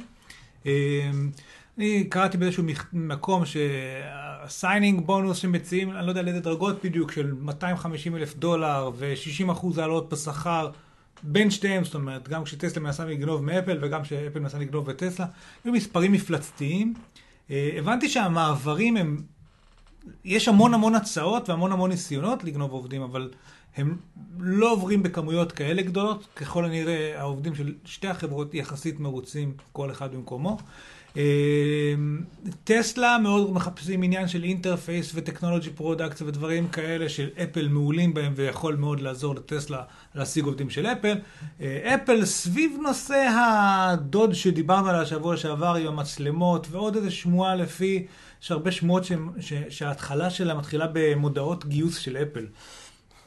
אז הייתה עוד איזושהי הדלפה על זה שאולי אפל כן עושים איזשהו פרויקט שקשור לרכבים, לא ברור אם זה שדרוג של CarPlay, או פשוט הם מתחילים לייצר מכוניות, או כל מיני דברים כאלה, אבל anyway, ככל הנראה גם לאפל יש התעניינות אה, ב- ב- בנושאים שלטסלה יש את העובדים המתאימים לנושאים האלה. אה, זה מאוד מעניין. שתי חברות מרתקות לדעתי, ששתיהן עושות דברים מאוד נכונים. אה, לשתיהן יש תרבות מאוד מעניינת והנהגה מאוד אה, דומיננטית. אה, זה, זה, זה מעניין, הנושא הזה של גניבת עובדים שם אחד מהשני, ושל... אולי, אולי בעתיד דווקא זה יוביל להפך, לאיזה שיתוף פעולה משמעותי בין החברות, אין לי מושג, אבל זה ongoing שם בצורה מאוד משמעותית. יש פה שורה תחתונה, כן. שאומרת, כמובן שתלוי לאיזה מקור עיתונאי תלכו כמה שיותר סנס... שן... תגיד את זה? מה? סנסציוני? סנסציוני. מה שהוא אמר. אה, אז הם ייקחו את הכותרת אחרת, אבל דווקא אני אוהב את השורה התח- התחתונה פה, היא לאו דווקא מדברת על אפל. היא אומרים פה, Tesla's ability to lure talent from Apple could give it an edge as cars becomes more like computers. שזה אומר שלטסלה, העובדה שהיא לוקחת אה, עובדים מאפל, תיתן, תיתן להם את היתרון על פני יצרני מכוניות אה, עיקריות. נכון. כיוון שמחשבים, אה, מכוניות הולכות להיות כמו מחשבים. איפשהו ראיתי את הנתון הזה, אם לפני 20 שנה, אה, 15 שנה, משהו כמו 10% מהמכונית היה מחשב, היום כמעט 60% מהפיתוח של מכונית תלוי במחשוב. וטסלה יודעים את זה, טסלה זה- נבנו זה לא כחברת זה, מחשבים, אלה- כחברת טכנולוגיה. זהו, אבל זה לא רק זה, כי אלה מחשבי ניהול מנוע בין השאר, וניהול גיר, וכל מיני דברים כאלה. טסלה הוא גאדג'ט. כאילו, נכון. זה, זה, זה, זה מכונית שהמסך 17 אינץ' הזה, עם כל היכולות שלו, וכל מה שהוא עושה, זה בפ... וכל הלוח שעונים שם וזה, זה בפני עצמו. ואין- מוצר טכנולוגי לחובבי גאדג'טים. ואין פה להגיד דבר מה רע על אפל. זאת אומרת, זה נכון. שעובדים עוזבים את אפל בגלל שהם מגיעים, דיברנו על זה פעם, זה הבעיה של אפל עם כל כך הרבה כסף. יש גבול כמה כסף אתה יכול לתת לאנשים, אם נותנים להם כסף, הם יבינו את שלהם ויחפשו משהו יותר מעניין או משהו חדש, וטסלה היא בהחלט המשהו כרגע בסיליקון וואלי, ששונה מכל דבר אחר. ומהצד השני, לאפל ברור שמכוניות ו... היו השבוע כתבות על, אני אישית קראתי השבוע כתבה על המכוניות המחוברות, העובדה שאחוז המכוניות שנמכרות היום בארצות הברית עם 4G בתוכם, או עם 3G בתוכם, אה, הוא גדל דרמטית, וההשלכות של הדבר הזה, שהמכונית מחוברת לאינטרנט, החל משדרוגי גרסה למחשב המנוע של המכונית ולכל מיני מערכות במכונית, והעובדה שאפשר לפתוח וי-פיי ולגלוש בתוך האוטו, כל מיני השלכות שונות כאלה ואחרות לעובדה שיש 4G בתוך המכונית, זה נושא אחד. אה, באופן כללי מכוניות הופכות להיות עם דרך CarPlay וגוגל קאר וכל מיני כאלה, אה, הרבה יותר אה, גאדג'טיות, גם לא אלה שהן טסלה, אלא גם מכוניות רגילות, הופכות להיות עכשיו הרבה הרבה יותר אה, ממוחשבות ומחוברות וכאלה דברים. בתוך המהפכה הזאת לאפל ברור שהם צריכים אה, להיות ולהיות שם בצורה נכונה.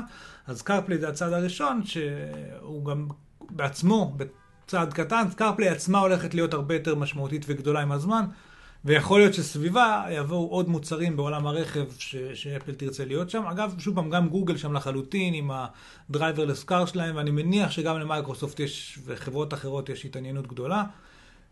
אפשר לחבר את זה לפרויקטים כמו מובילאיי וכאלה, שזה מחשוב בצד האחר של האוטו, פרויקטים של וולבו, של מכוניות ללא תאונות, שזה גם המון מחשבים. בקיצור, נהיה, נהיית אינטגרציה מאוד גדולה וקשר מאוד גדול בין עולם הטכנולוגיה והגאדג'טים שאנחנו מכירים מצד אחד לעולם הרכב, וגם לאפל וגם טסלה, שתיהן רוצות לקחת שם תפקידים, אה, מקום משמעותי ומרכזי. הלאה, מה עוד בא לך להגיד על אפל? האמת, שיש פה עוד איזה משהו אה, שקשור לטסלה. אה, אני לא, לא, לא אכנס לכתבה, אבל מדווחים שטסלה, מה שהם רוצים להגיע, הם רוצים להגיע ל market cap. זאת אומרת, שווי שוק קרוב לאפל תוך עשור. עכשיו, זה מוביל אותנו לידיעה הבאה. מה השווי שוק של אפל כיום, ניר? 720 מיליארד דולר. כן. מה השווי שוק של החברה השנייה אחריה? לא זוכר? קצת פחות ב-400. כן. לא, וזה גם החברה הראשונה שאי פעם חצתה את ה market cap של 700 מיליון דולר. נכון. והמועמדת, יש כאילו עכשיו ההימורים ב pool ים שנפתחו, זה האם היא תחצה את הטריליון, סליחה, טריליון דולר, או לא תחצה את הטריליון דולר. אה, קצב גידול, אני רק רוצה להגיד שהם גדלו משבוע שעבר לשבוע, הם עלו מ-700 ל-720, אוקיי? כן. ה-20 מיליארד דולר האלה, זה ענק! חברה של 20 מיליארד דולר, זה מה שהם עשו השבוע, היא חברה ענקית כמעט בכל קנה מידה. אבל ה- תסביר איך מחושב העניין של השווי שוק, למה הוא כל כך יכול, מה, להיות- עלול להיות גמיש. בגלל שזה בתלות במספר המניות ושווי המניה, והמניה עלתה לאחרונה בהרבה? כן, אבל מספיק שהיא תרד מחר בגלל זה חדשה, ב... במקרה של אפל באחוז, נכון, אז הלכו 8 מיליארד דולר. נכון. אז כאילו זה... כל המספרים שם הם פשוט כל כך גדולים, שטים קוק השבוע אמר בריאיון, שאפל לא רגע, מתייחסת יש. יש דבר כזה נקרא חוק המספרים נכון. הגדולים. זה חוק חצי כלכלי, לא. חצי סטטיסטי. פיזיקלי, סטטיסטי. נכון. זאת אומרת, אחרי שמגיעים לרמות של מספרים גבוהים, יש גבול כמה דבר יכול להכפיל את עצמו, לשלש את עצמו, לגדול ולגדול. אז טים קוק פשוט לא מאמין בזה. חוק המספרים הגדולים פחות או יותר לא חל עלינו. היי, אומר, שמעתי על משהו שקוראים לו פיזיקה. אה, אני חושב שאפשר לעבוד מסביב. זה זה פחות או יותר הגישה. היה אחר כך אה, פרץ של כתבות של סטטיסטיקאים שאמרו שכאילו הוא הזיז להם את הגבינה עכשיו. לא סתם, ברור שהחוק קיים, הוא חוק טבע לצורך העניין, הוא חוק מתמטי, אבל אה, הוא התייחס לזה, הוא שאל את המושג, ולא לדעתי לא התייחס אליו במלוא מובן המילה, אבל באופן כללי, מה שקורה כרגע עם החברה הזאת, עם הגודל שלה, עם הערך שלה, עם... כמות המזומנים שיושבים אצלה בבנק ועם כמות ההשקעות, הם עכשיו דיווחו, הנה עוד, עוד כתבה מהשבוע, מהראיון של טים קוק, הולכים להקים סולאר פארם, חווה סולארית של פאנלים סולאריים בפסדינה, אני חושב, ב- בקליפורניה שם, ש... אה, 850 מיליון דולר. שתיתן את כל החשמל גם לקמפוס החדש, גם לדאטאבייסים שלהם, לא שיש באותו אזור, וגם 50 אלף בתים. וגם 50 אלף עצים, זאת אומרת, הם נשארים עם הרבה עודף, ימכרו, ימכרו את זה לרשת, יקבלו, אני חושב שהם יתרמו את זה לקופרטינו. או יתרמו את לא זה טועה. לקופת חולים, לא לקופת לא, לא, זה לא קופרטינו, זה חלק מהעסקה עם העירייה, כאילו. בקיצור, 850 מיליון דולר להקים סולאר פארם. זה מזכיר לי, אמרו את זה, זה מזכיר לי את הטיעון נכון הרי שטים קוק אה, צעק פחות או יותר. נכון. בטים קוקי צעק, זה כן. דיבר חלש אבל נורא מאיים. על אחד המשקיעים. אחד המשקיעים שאמר לו למה הם משקיעים כל כך הרבה בהשקעה באנרגיה, בירוק ואיכות כן. הסביבה, במקום להשקיע בלהחזיר כסף למשקיעים וכדומה, להגדיל את הרווח.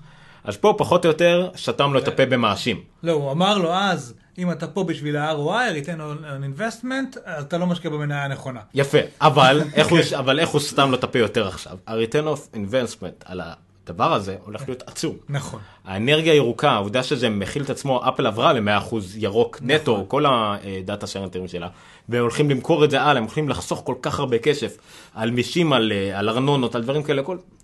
חיסכון מטורף, 850 מיליון דולר עכשיו. ותוספת ל branding של חברה ירוקה בטירוף, ו...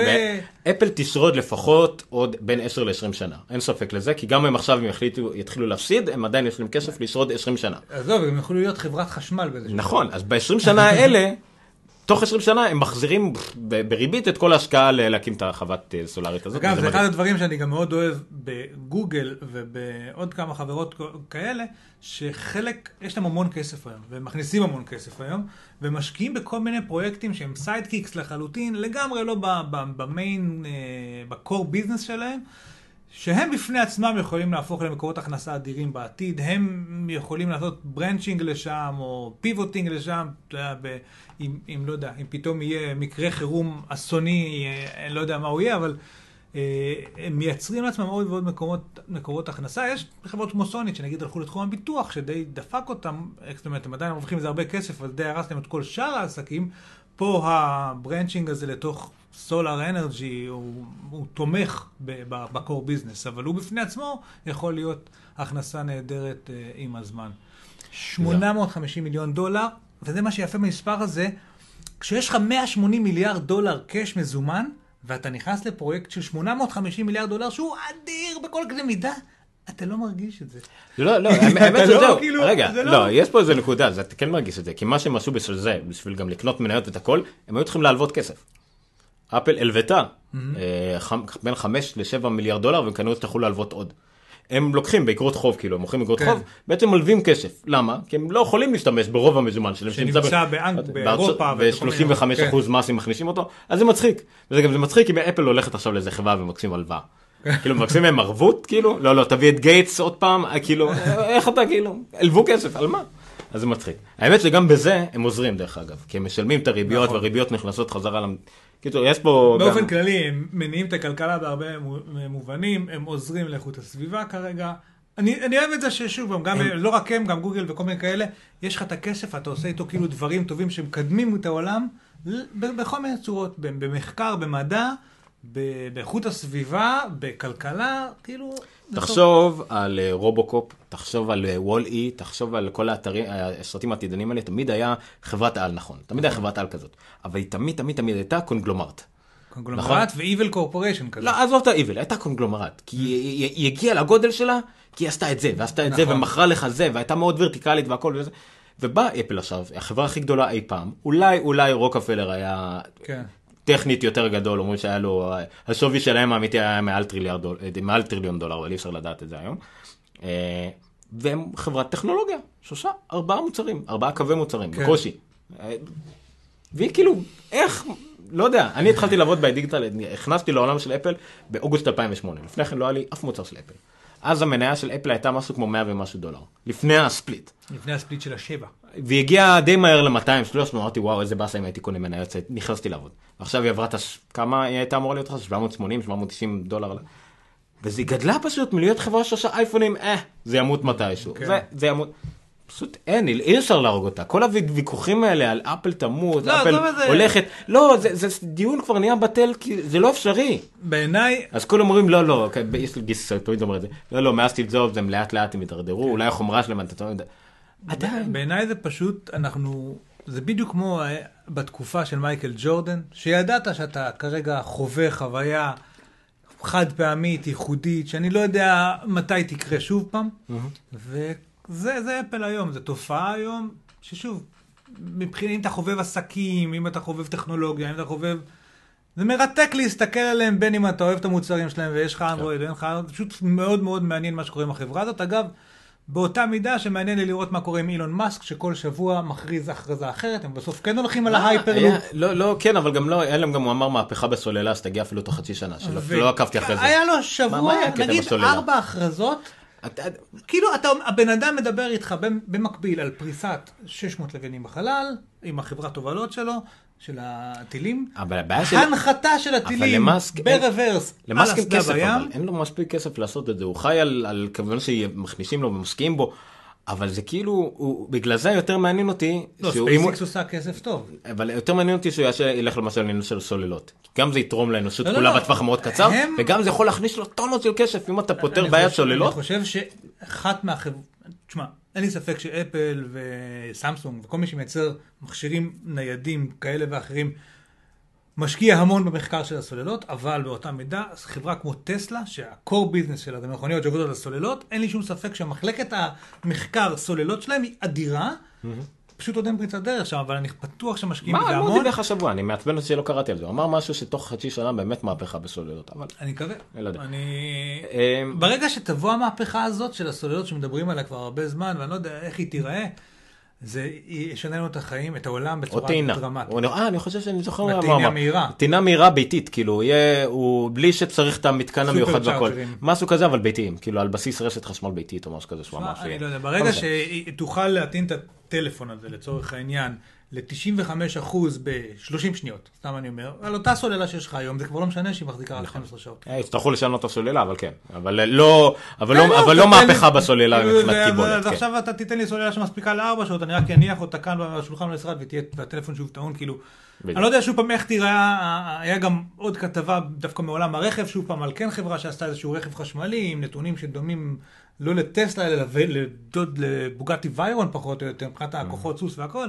גם הם דיברו על איזו הטענה סופר מהירה, משהו שעובד בצורת תאי דלק, שאפשר לתדלק אותם ביונים, או אלוהים יודע מה קרה שם.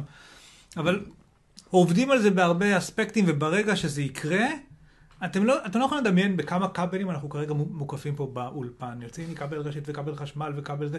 תחבר את נושא הסוללות למה שדיברנו קודם על אינטל של הקונקטיביטי והדוקינג והוויירלס ודברים כאלה, אז תקבל עולם נקי מחוטים.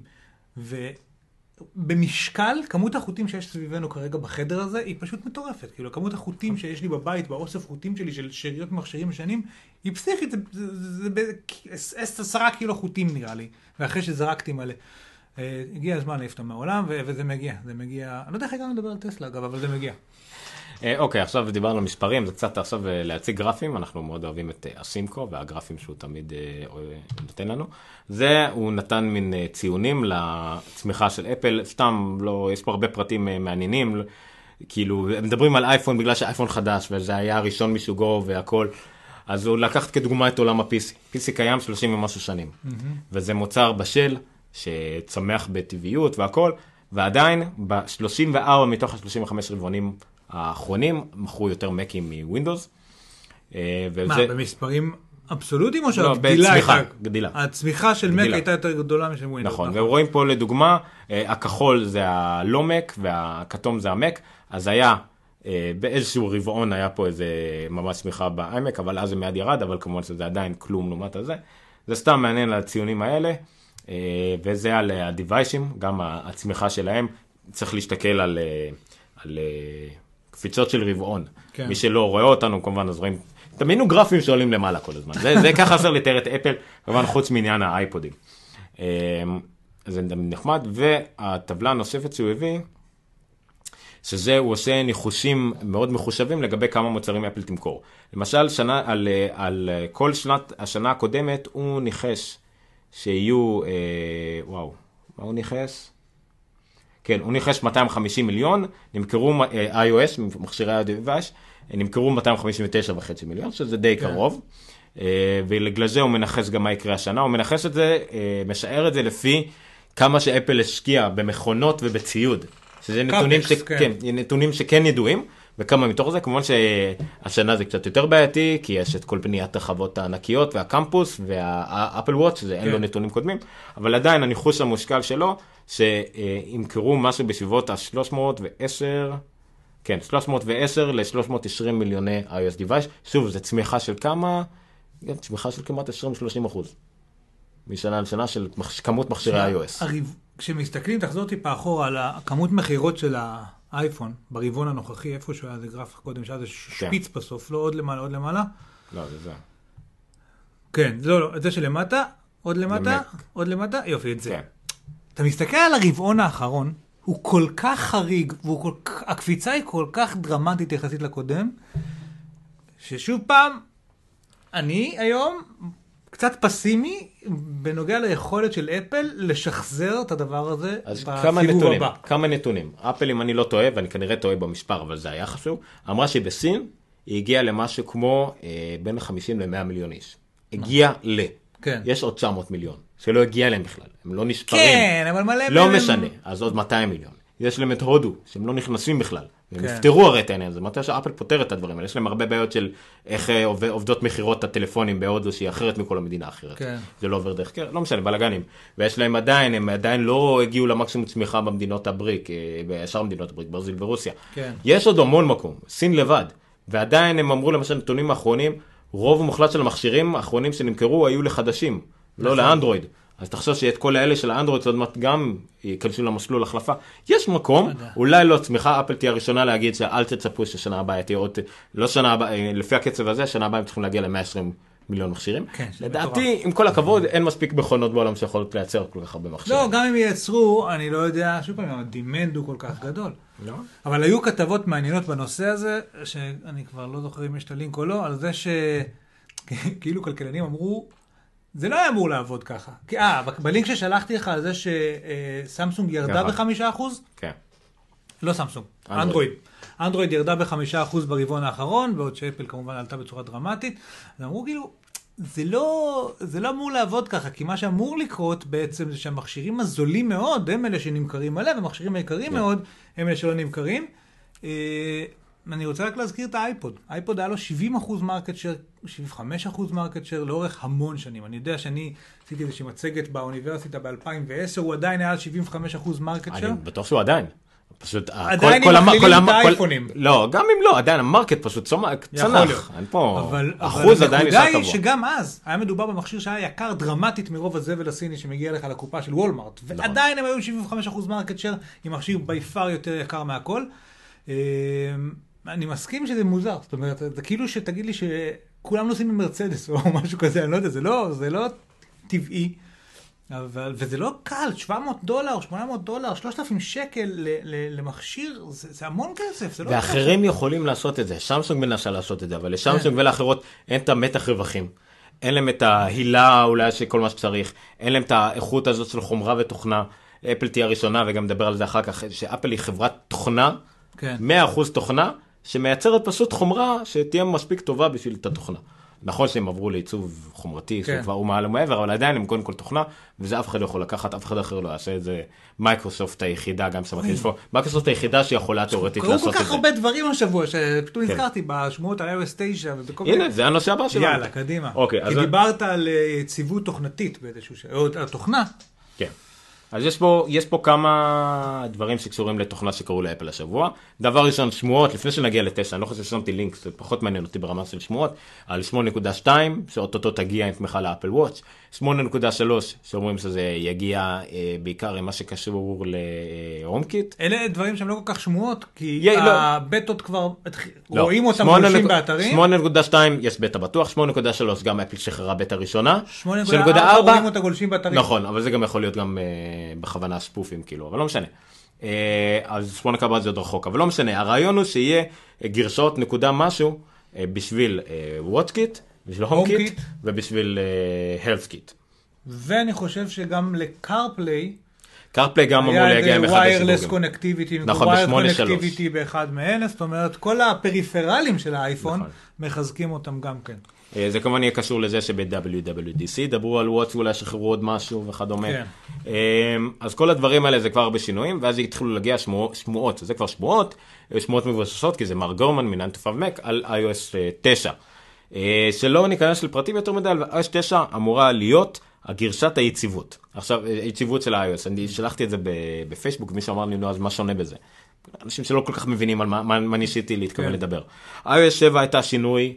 אה, design. תראו, 4, 5 ו-6 היו כמעט זהות מבחינה ויזואלית, נכון. 5, 4 את, אה, את ה multitasking, 5 את הזה, היו כל מיני פיצ'רים, ויזואלית נשאר אותו דבר, הוסיפו בערך פיצ'רים ויציבות, ואין ספק ש-6 הייתה כנראה מהמערכות היותר יציבות שהיו לאייפון עד היום. הלך הביתה, איך קוראים לו? סקוט פורסטול. כל פורסטל, נכנס ל design ג'וני אייב, ג'וני אייב, שבע הייתה דיזיין פיור. נכון, בלי יותר מדי פיצ'רים נכון. בפועל, ובגלל זה גם היה הרבה עלייה, כי אנשים קיבלו משהו שמכירים רק בעיצוב אחר. היו כמה גליצים, כמה באגים, כמה ריסטארטים הלא ברורים האלה שהיו כן. אה, זה. אמ, ואז באה iOS 8, iOS 8 הייתה 98% פיצ'רים, משהו כזה, 2% שינויים גרפיים. המון המון פיצ'רים, זה כנראה המערכת הכי שלמה שהייתה ל-iOS, עם המון פיצ'רים, זה כמעט עשו וי על כל דבר הגיוני שאפשר לעשות. מה לא הגיוני? הכוונה היא שלא הגיוני מבחינת אפל.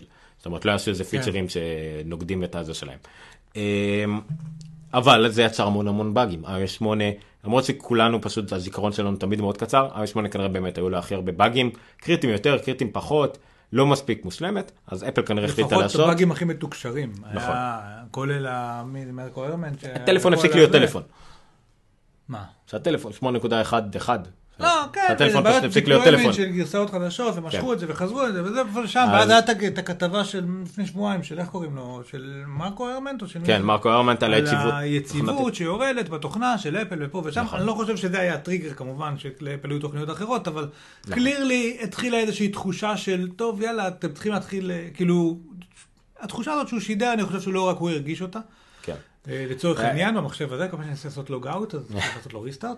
iOS פשוט, אה, אפל נכנסה פשוט למלכודת של עצמה, שהיא אמרה שהיא כל שנה תשחרר גרסה חדשה ל-iOS, לא, היא לא אמרה, זה פשוט, אני לא יודע אם זה. מלכודת, אבל זה- זה מלכודת דבש, זאת אומרת, זה כן, הם יוצרים משהו חדש כל פעם, אבל גם דורשים מהם יותר. ואם אפל עכשיו, אולי גם ההדלפה הזאת היא, היא מכוונת, שאנשים יתכוננו לכך, כמו שהתכוננו דרך אגב ל Snow Leopard והתכוננו ל Mountain Lion, אה, שזה תהיה גרשה בלי המון פיצ'רים. under the hood, מה שנקרא, ממש. רוב השינויים. ויש המון, אנדר דה ווד יכול לכלול גם הרבה דברים שאנחנו כמשתמשים לא נכיר, אבל יהיה המון APIs ודברים שיפורים נכון. למפתחים ויציבות וכדומה. חלק מהדברים האלה התחלנו לראות עכשיו, זה ניגע אחר כך חדשה אני טריה מאמין, אתה מהלילה. יודע שאחד הדברים שיטפלו בהם, אולי אפילו כבר ראיתי את זה איפשהו, זה אה, הכובד של נכון, הגרסאות. כבר 813 הוא רק 250 ומשהו אה, מגה, אה, לא יודע מה זה אומר, הוא כבר 250 ומשהו מגה, וגם אומרים שהגרסאות הבאות גם יהיו פחות או יותר אותו דבר. אה, וזה טוב כמובן. אז אה, זהו, אז מי שמתפלא למה ככה, שאנשים כמובן מיד התלוננו למה אין פיצ'רים חדשים ב-iOS 9, ואנשים אחרים התלוננו שזה מאוחר מדי, ומה קרה עם זה. אז זה כנראה מה שיקרה עם iOS 9, לדעתי זה חדשות נפלאות, זה מסוג השמועות, זה גם ככה פרסמת בפייסבוק, זה שמועה שאני שמח לפרשם. והלוואי שזה יקרה, ואני הראשון שיעודד את זה. אה, למרות שאני גם, לפנינו מכורים לפיצ'רים חדשים, גדג'טים והכל, עדיין יציבות. לא, היו, היו בעבר ב-OS 10, ב-OS X, היו גרסאות כאלה, גרסאות under the hood, שעשו טוב מאוד למערכת. באופן כללי, נכון. זה כאילו החוויה של אחר כך, של הכל יותר זריז, מהיר, יציב, עובד ומתפקד, אה, היא חוויה נהדרת. ו... לא, אתה דיברת על אה, כתבה שדיברה בערך מה שאנחנו רגילים שמדברים על אפל, ככה מדברים על... אה, כן, לא, שלחתי לך את זה עם, ה, עם הכיתוב, הכותרת מוגזמת, אבל כשאני שלחתי את זה בשביל הנתון הזה של החמישה אחוז ירידה באנדרואיד, שאני חושב פעם ראשונה שיש להם ירידה אה, מרבעון לרבעון. יכול להיות. ירידה. זה לא... בסדר, זה גם ירידה, האטה בגדילה. זה גם ירידה בפלטפורמה שלמה, אוקיי, אז קודם כל הכותרת, דים אדוארדס מביזנס סיידר, הוא ידוע כדוסבג, אפל is now an existing, existing, existentiality, לא יודע, אני שונא את המילים היותר. existential threat. פריד. אני אוהב את הביטוי הזה, existential threat זה איום קיומי. נכון. לאנדרואיד. אני לא חושב שזה נכון. אני בטוח שזה לא נכון, זה עולמות נפרדים לגמרי. בעיקר כשרואים את המספרים ואנדרואיד גדולה בערך פי 6 נראה לי מאפל או משהו כזה. זהו, זה, הנה, אנדרואיד מכרו ב-Q4 206 מיליון, אבל שוב, זה לא רלוונטי, הנה פה את ההשוואות האלה, זה לא רלוונטי. אה, אנדרואיד ימשיך לא, להתקיים. אבל השינוי הזה, המספרים שרואים פה הם, הם מעניינים, אי אפשר להגיד שלא.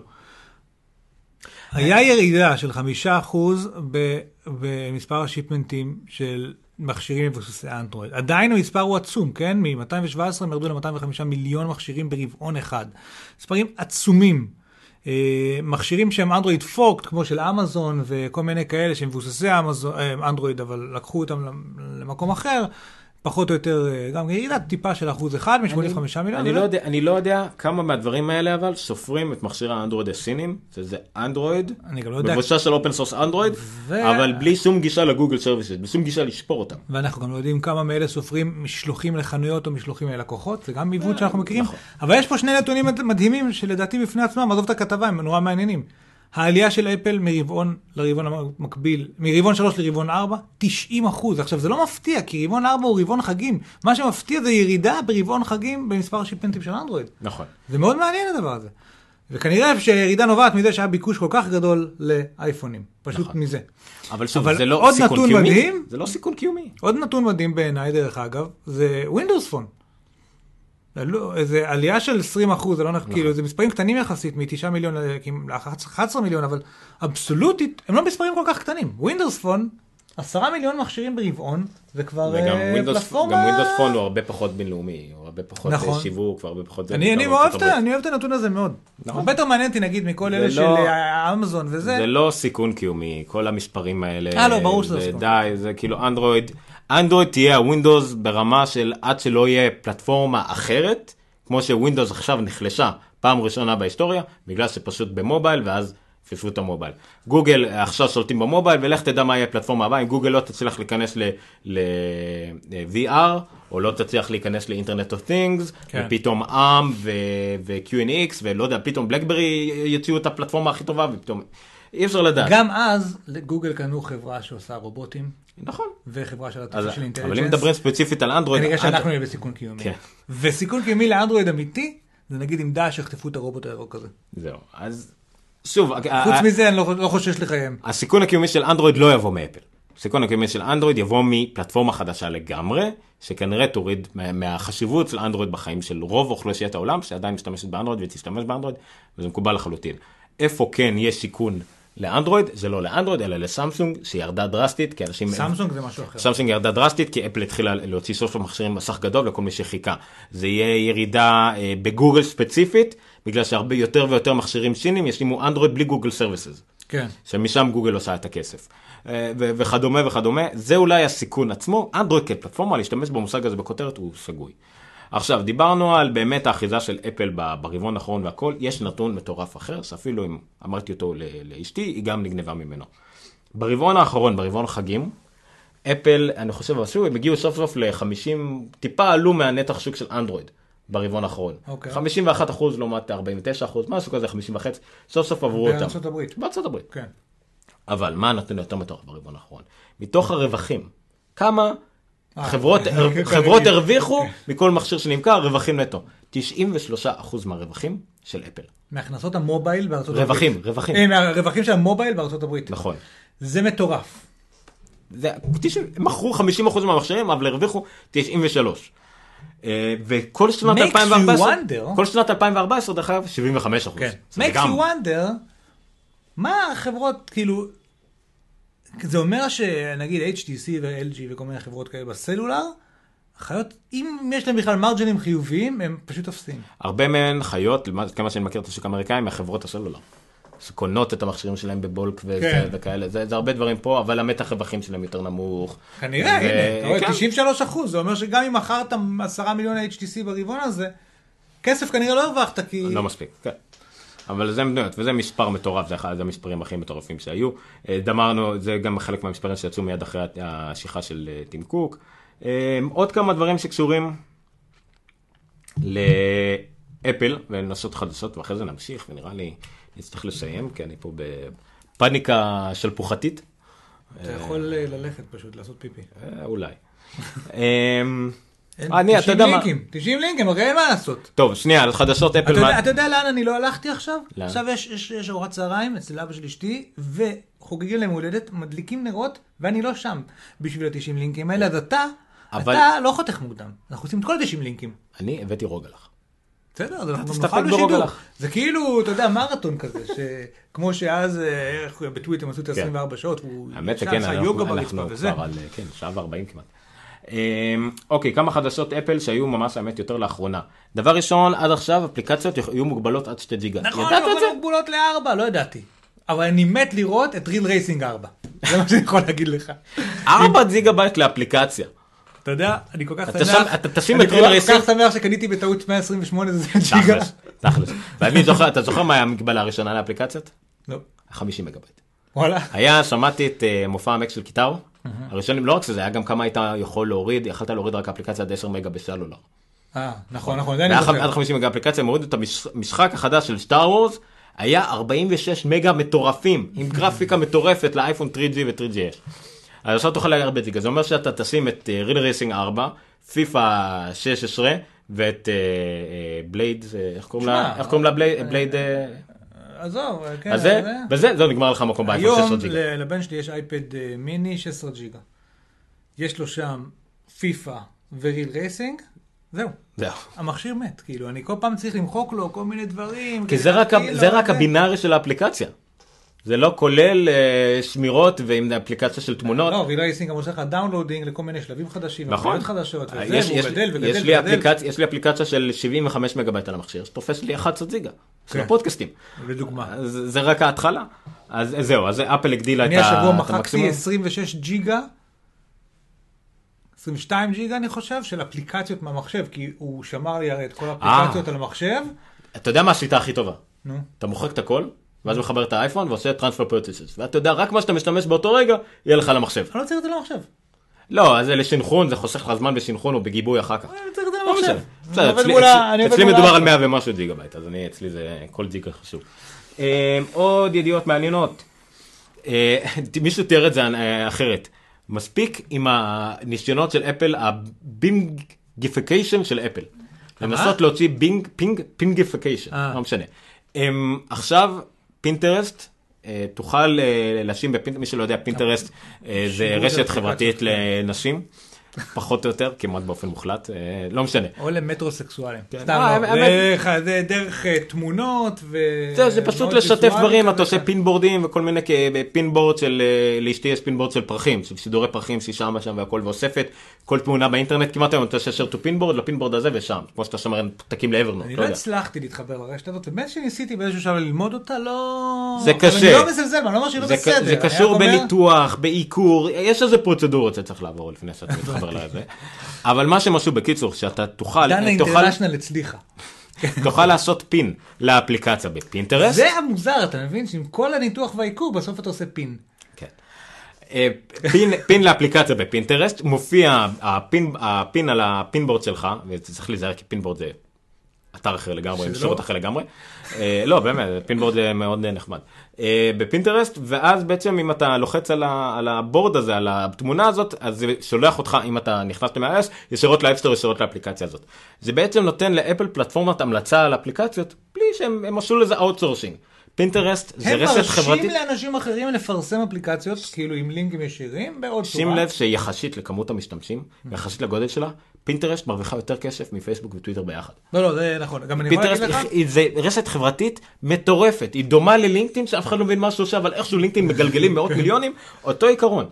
ממש כאילו, כי הם שילבו בזה עם מכירות, ואתה משלב את זה עם אצ'י, ואתה משלב את זה עם זה, מוכרים שם בכמויות, כי זה הכל ויזואלי, זה רשת חברתית ויזואלית לחלוטין. בסטארט-אפ הקודם, שמכרנו את המכשיר הזה שמקריא ספרים לילדים, זה זה היה השלב שניסיתי לפצח את פינטרסט, לא הצלחתי, אבל, אבל היה ברור שאם אתה מצליח לעשות שם, שם, זה מייצר קניות, פינטרסט, הרבה מעבר לפייסבוק, שאתה בא סתם להתעניין מה קורה, חיפושים כן. בגוגל, שאתה בכלל מחפש, נכון. מה, לא תמיד.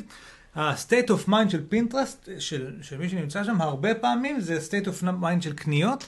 לצורך העניין, אנחנו מחפשים אה, מטבח, אז אנחנו עכשיו עושים board של ארונות מטבח בכל מיני מקומות. נכון. אבל אני שם במקור- כדי לעשות, לקנות מטבח בסוף, נכון. וכאילו זה הרעיון שלו, וזה... הרבה הרבה השוו את זה, זה, זה, זה יוטיוב הסטטי. אתה הולך ליוטיוב היום, אנשים הולכים ליוטיוב כדי ללמוד how to, כדי ללמוד נכון. סקירות, כדי ללמוד דברים כאלה. פינטרסט מאוד דומה לזה, אבל רק תמונות. אתה הולך לשם כי אשתי, אם היא מחפשת איזה אה, שידור או משהו שהיא רוצה, היא תלך לפינטרסט ותחפש שם. והיא ממליצה, אני רואה אותה מדברת עם קרובי משפחה, עם חברות, את לא יודעת מה זה פינטרסט, לך לשם, כל הרעיונות שם. כן, כן, כן. הכל יש שם. יש שם מדהים. משהו שאני... אז פינטרסט מאוד, ואפל פשוט עשתה outsourcing אולי להם. מישהו זה יקפיץ, אני בטוח שהמניה של פינטרסט קפצה עכשיו באיזה לא יודע כמה, וזה אחלה רעיון האמת.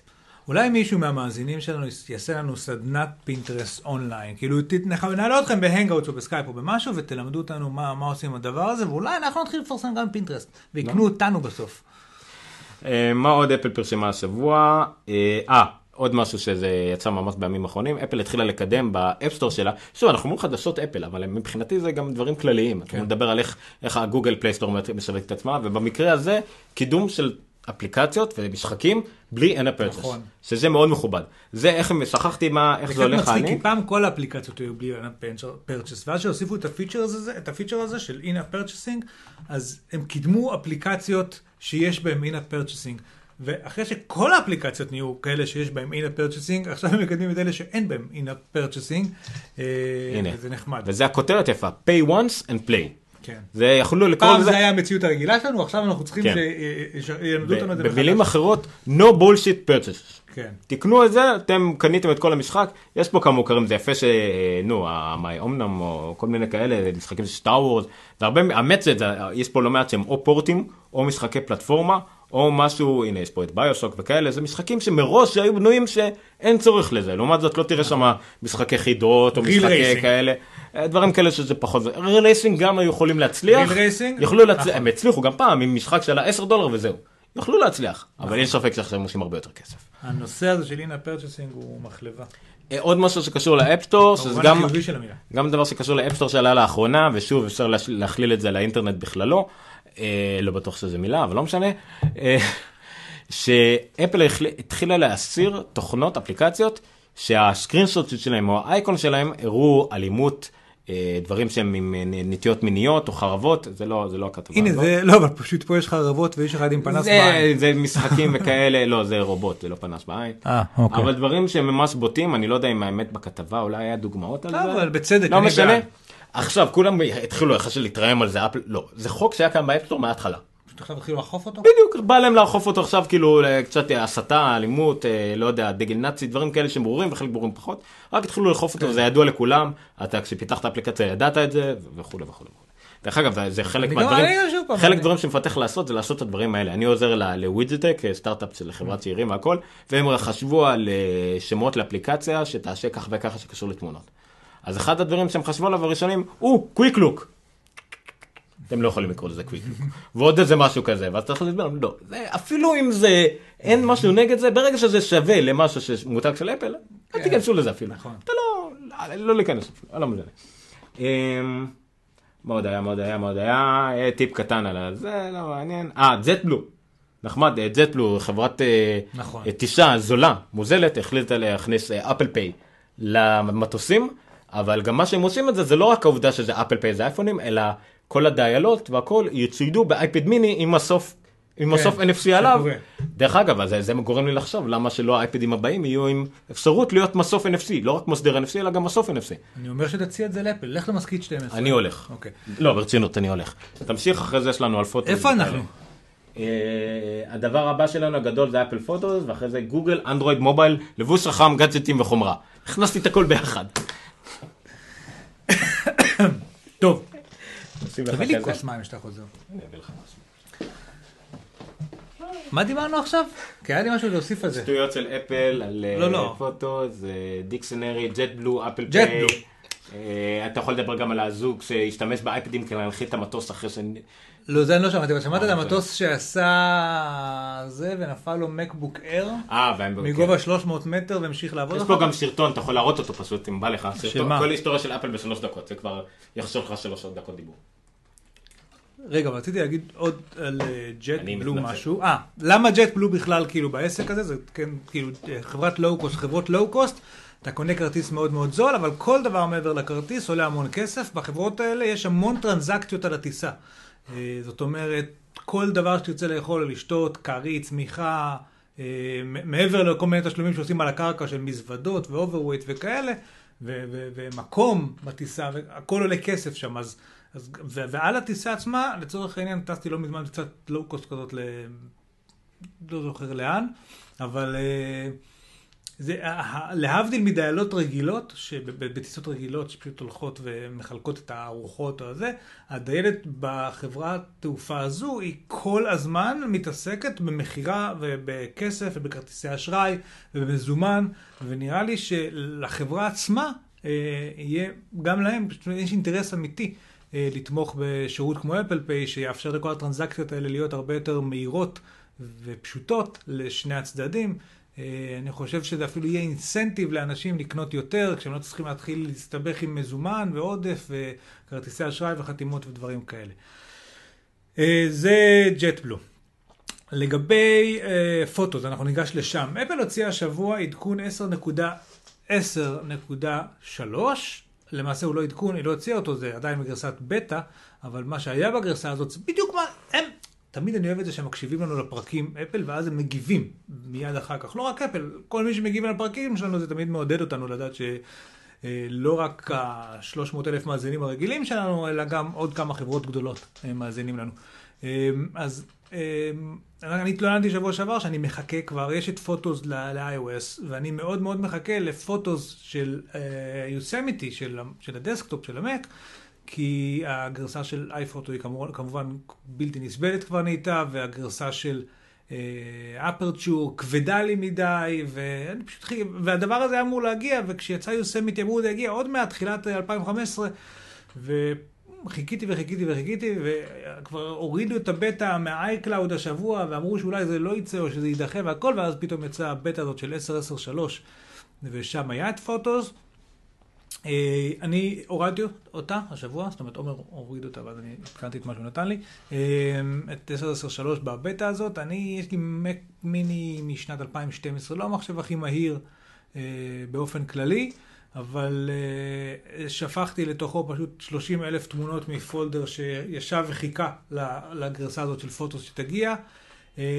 ומה שנחמד, שבסופו של דבר זאת חוויה שאני מכיר כבר, זאת אומרת, זה מתנהג מאוד דומה לפוטוס אפ שיש ב-iOS, ומבחינת החלוקה האוטומטית הזאת לאלבומים, לפי שנים, לפי מיקומים, לדברים כאלה, מאוד נוח מבחינתי, בעיקר שהתמונות שלי כבר היו ממוינות לפי תאריכים, ברובם, חלק לא, אבל כמה שאפשר, אה, תאריכים ודברים כאלה.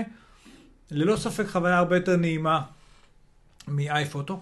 מהיר וזריז יותר וכאילו פשוט, יש שם כלי עריכה מסוימים מוגבלים קצת, אבל מוגבלים לעומת דברים מקצועיים יותר, אבל הם בהחלט קיימים שם וניתן להשתמש בהם. אה, בעיה שאני נתקלתי בה, אבל זה קצת בגלל שאני התנהגתי בצורה לא טבעית, או לא כמו שאפל ציפו, אפל ציפו שאתה תתקין את זה איפה שהיה לך כבר איי-פוטו, אה, ולכן הוא ייקח את כל הספריית איי-פוטו ויקנברט אותה, או ימיר אותה לספרייה של פוטוס, ותמשיך מאותה נקודה שבה הפסקת.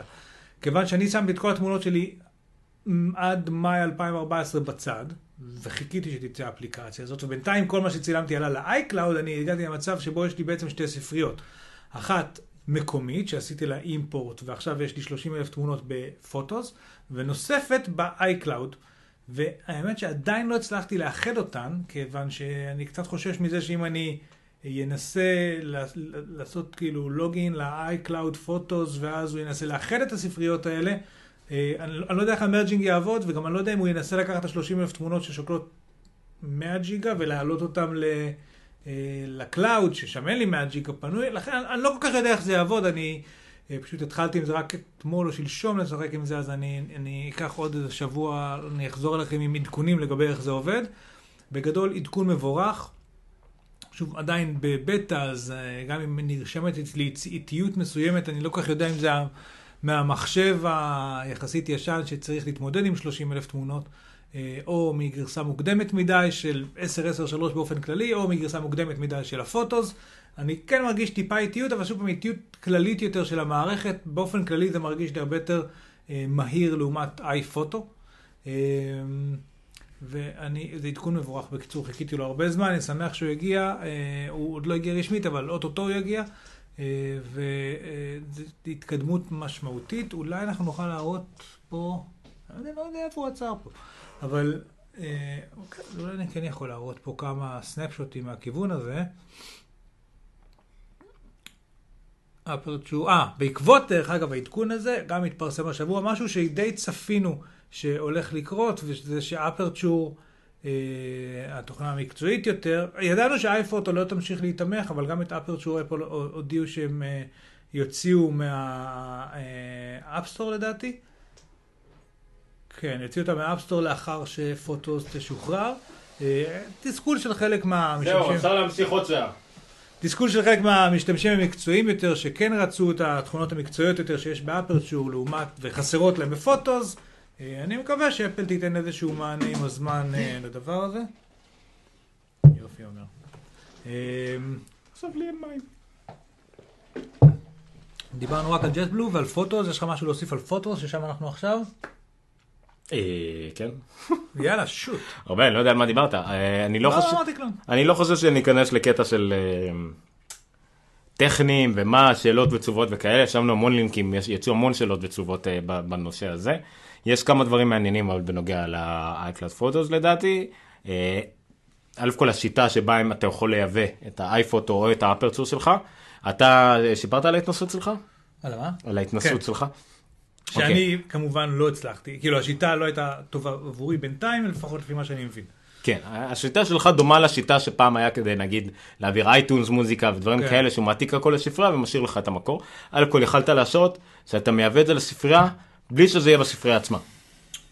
יש את האפשרות הזאת אם אני לא טועה, שזה ישמור לך בהיררכיה של התיקיות והפוטוס רק יראה לך את הדברים.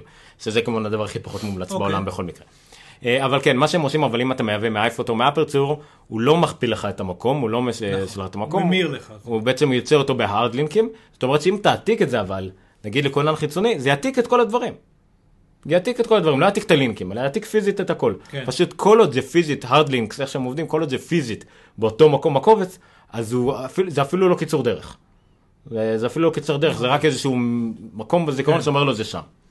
אה, לעומת symbolic links, אז זה ממש לינק לכל דבר, שזה, לא משנה. אפשר גם לראות את הגדלים ביניהם, hard link הוא משהו כמו 4 ביט, 4 בייט, ו symbolic link יכול להיות גם כמה מאות קילו בייטים. איך שהם בנויים. אוקיי. לא משנה. Time Machine, למי שרוצה לקרוא על זה יותר, Time Machine עובד על hard לינקים. כשאתה נכנס לכל תיקייה זה נראה כאילו יש שם את כל הקבצים, אבל הם לא שם בפועל, כי אם יש כפול הוא לא יש לו כן. בפועל. אוקיי, um, עוד משהו שמעניין לגבי Photo, זה כל מה שקשור ל Photo זה in the cloud, זה לא יודע, לא יודע כל כך הם בדיוק הולכים להתעסק בזה, לך את הבעיה של אם זה נמצא כבר בענן, איך נכון. אתה מוריד את זה. אין עדיין שום, שום סלקטיביות בשום צורה, זה או הכל או כלום. שאם אתה רוצה לעלות תמונות לענן, הכל יעלה, אין לך דרך לבחור. אבל אני לא כל כך יודע איך זה הולך להתמודד, כמו שדיברתי איתך קודם, עם אה, נניח ועשיתי, הגדלתי את החשבון iCloud שלי ל-100 ג'יגה, ועכשיו יש לי 100 ג'יגה תמונות שם, אבל אני מחזיק MacBook אה, אייר עם 64 ג'יגה, אה, זה ידוע. אז שם אני פשוט אומר לו, אל תייבא שום דבר? או לא, לא. סלקטיבית? לא, זה רק את ה previews. אבל אני רוצה חלק מהתמונות שיהיו על המחשב. אז אתה מסמן אותם ב favorite, לא, אתה מסמן אותו ב favorite ואז זה יורד. אוקיי. אוקיי, אם אתה בוחר לעלות, לא. סלקטיבית ברמה של uh, הרבה אנשים היום למשל אוהבים את זה, וככה למה אני אוהב אפרצור, ואני יודע עוד מישהו שעבד איתי שהוא יעבור ללייטרום בגלל זה, שאתה רוצה לשמור מקומית פריוויים של דברים, אבל כונן חיצוני את המקור. Uh, פה באפל הם מאפשרים לעשות לך את זה, לשמור את זה בענן, אבל שוב, את הכל. וגם בענן, אתה צריך גם נפח.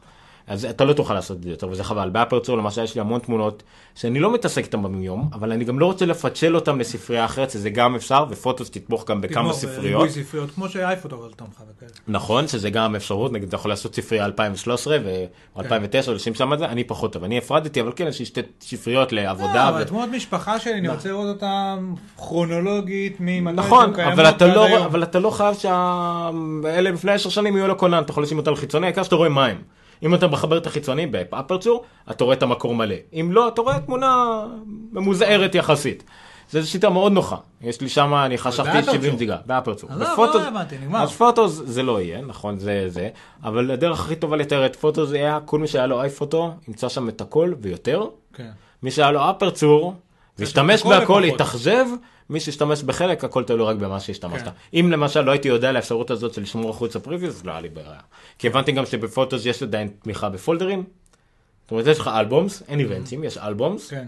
אבל יש גם פולדרים. אוקיי. אז כאילו, אז עדיין, כל עוד יש אפשרות ארגון היררכית מאשר רק אלבומים. כי אצלי כל אלבום זה תאריך.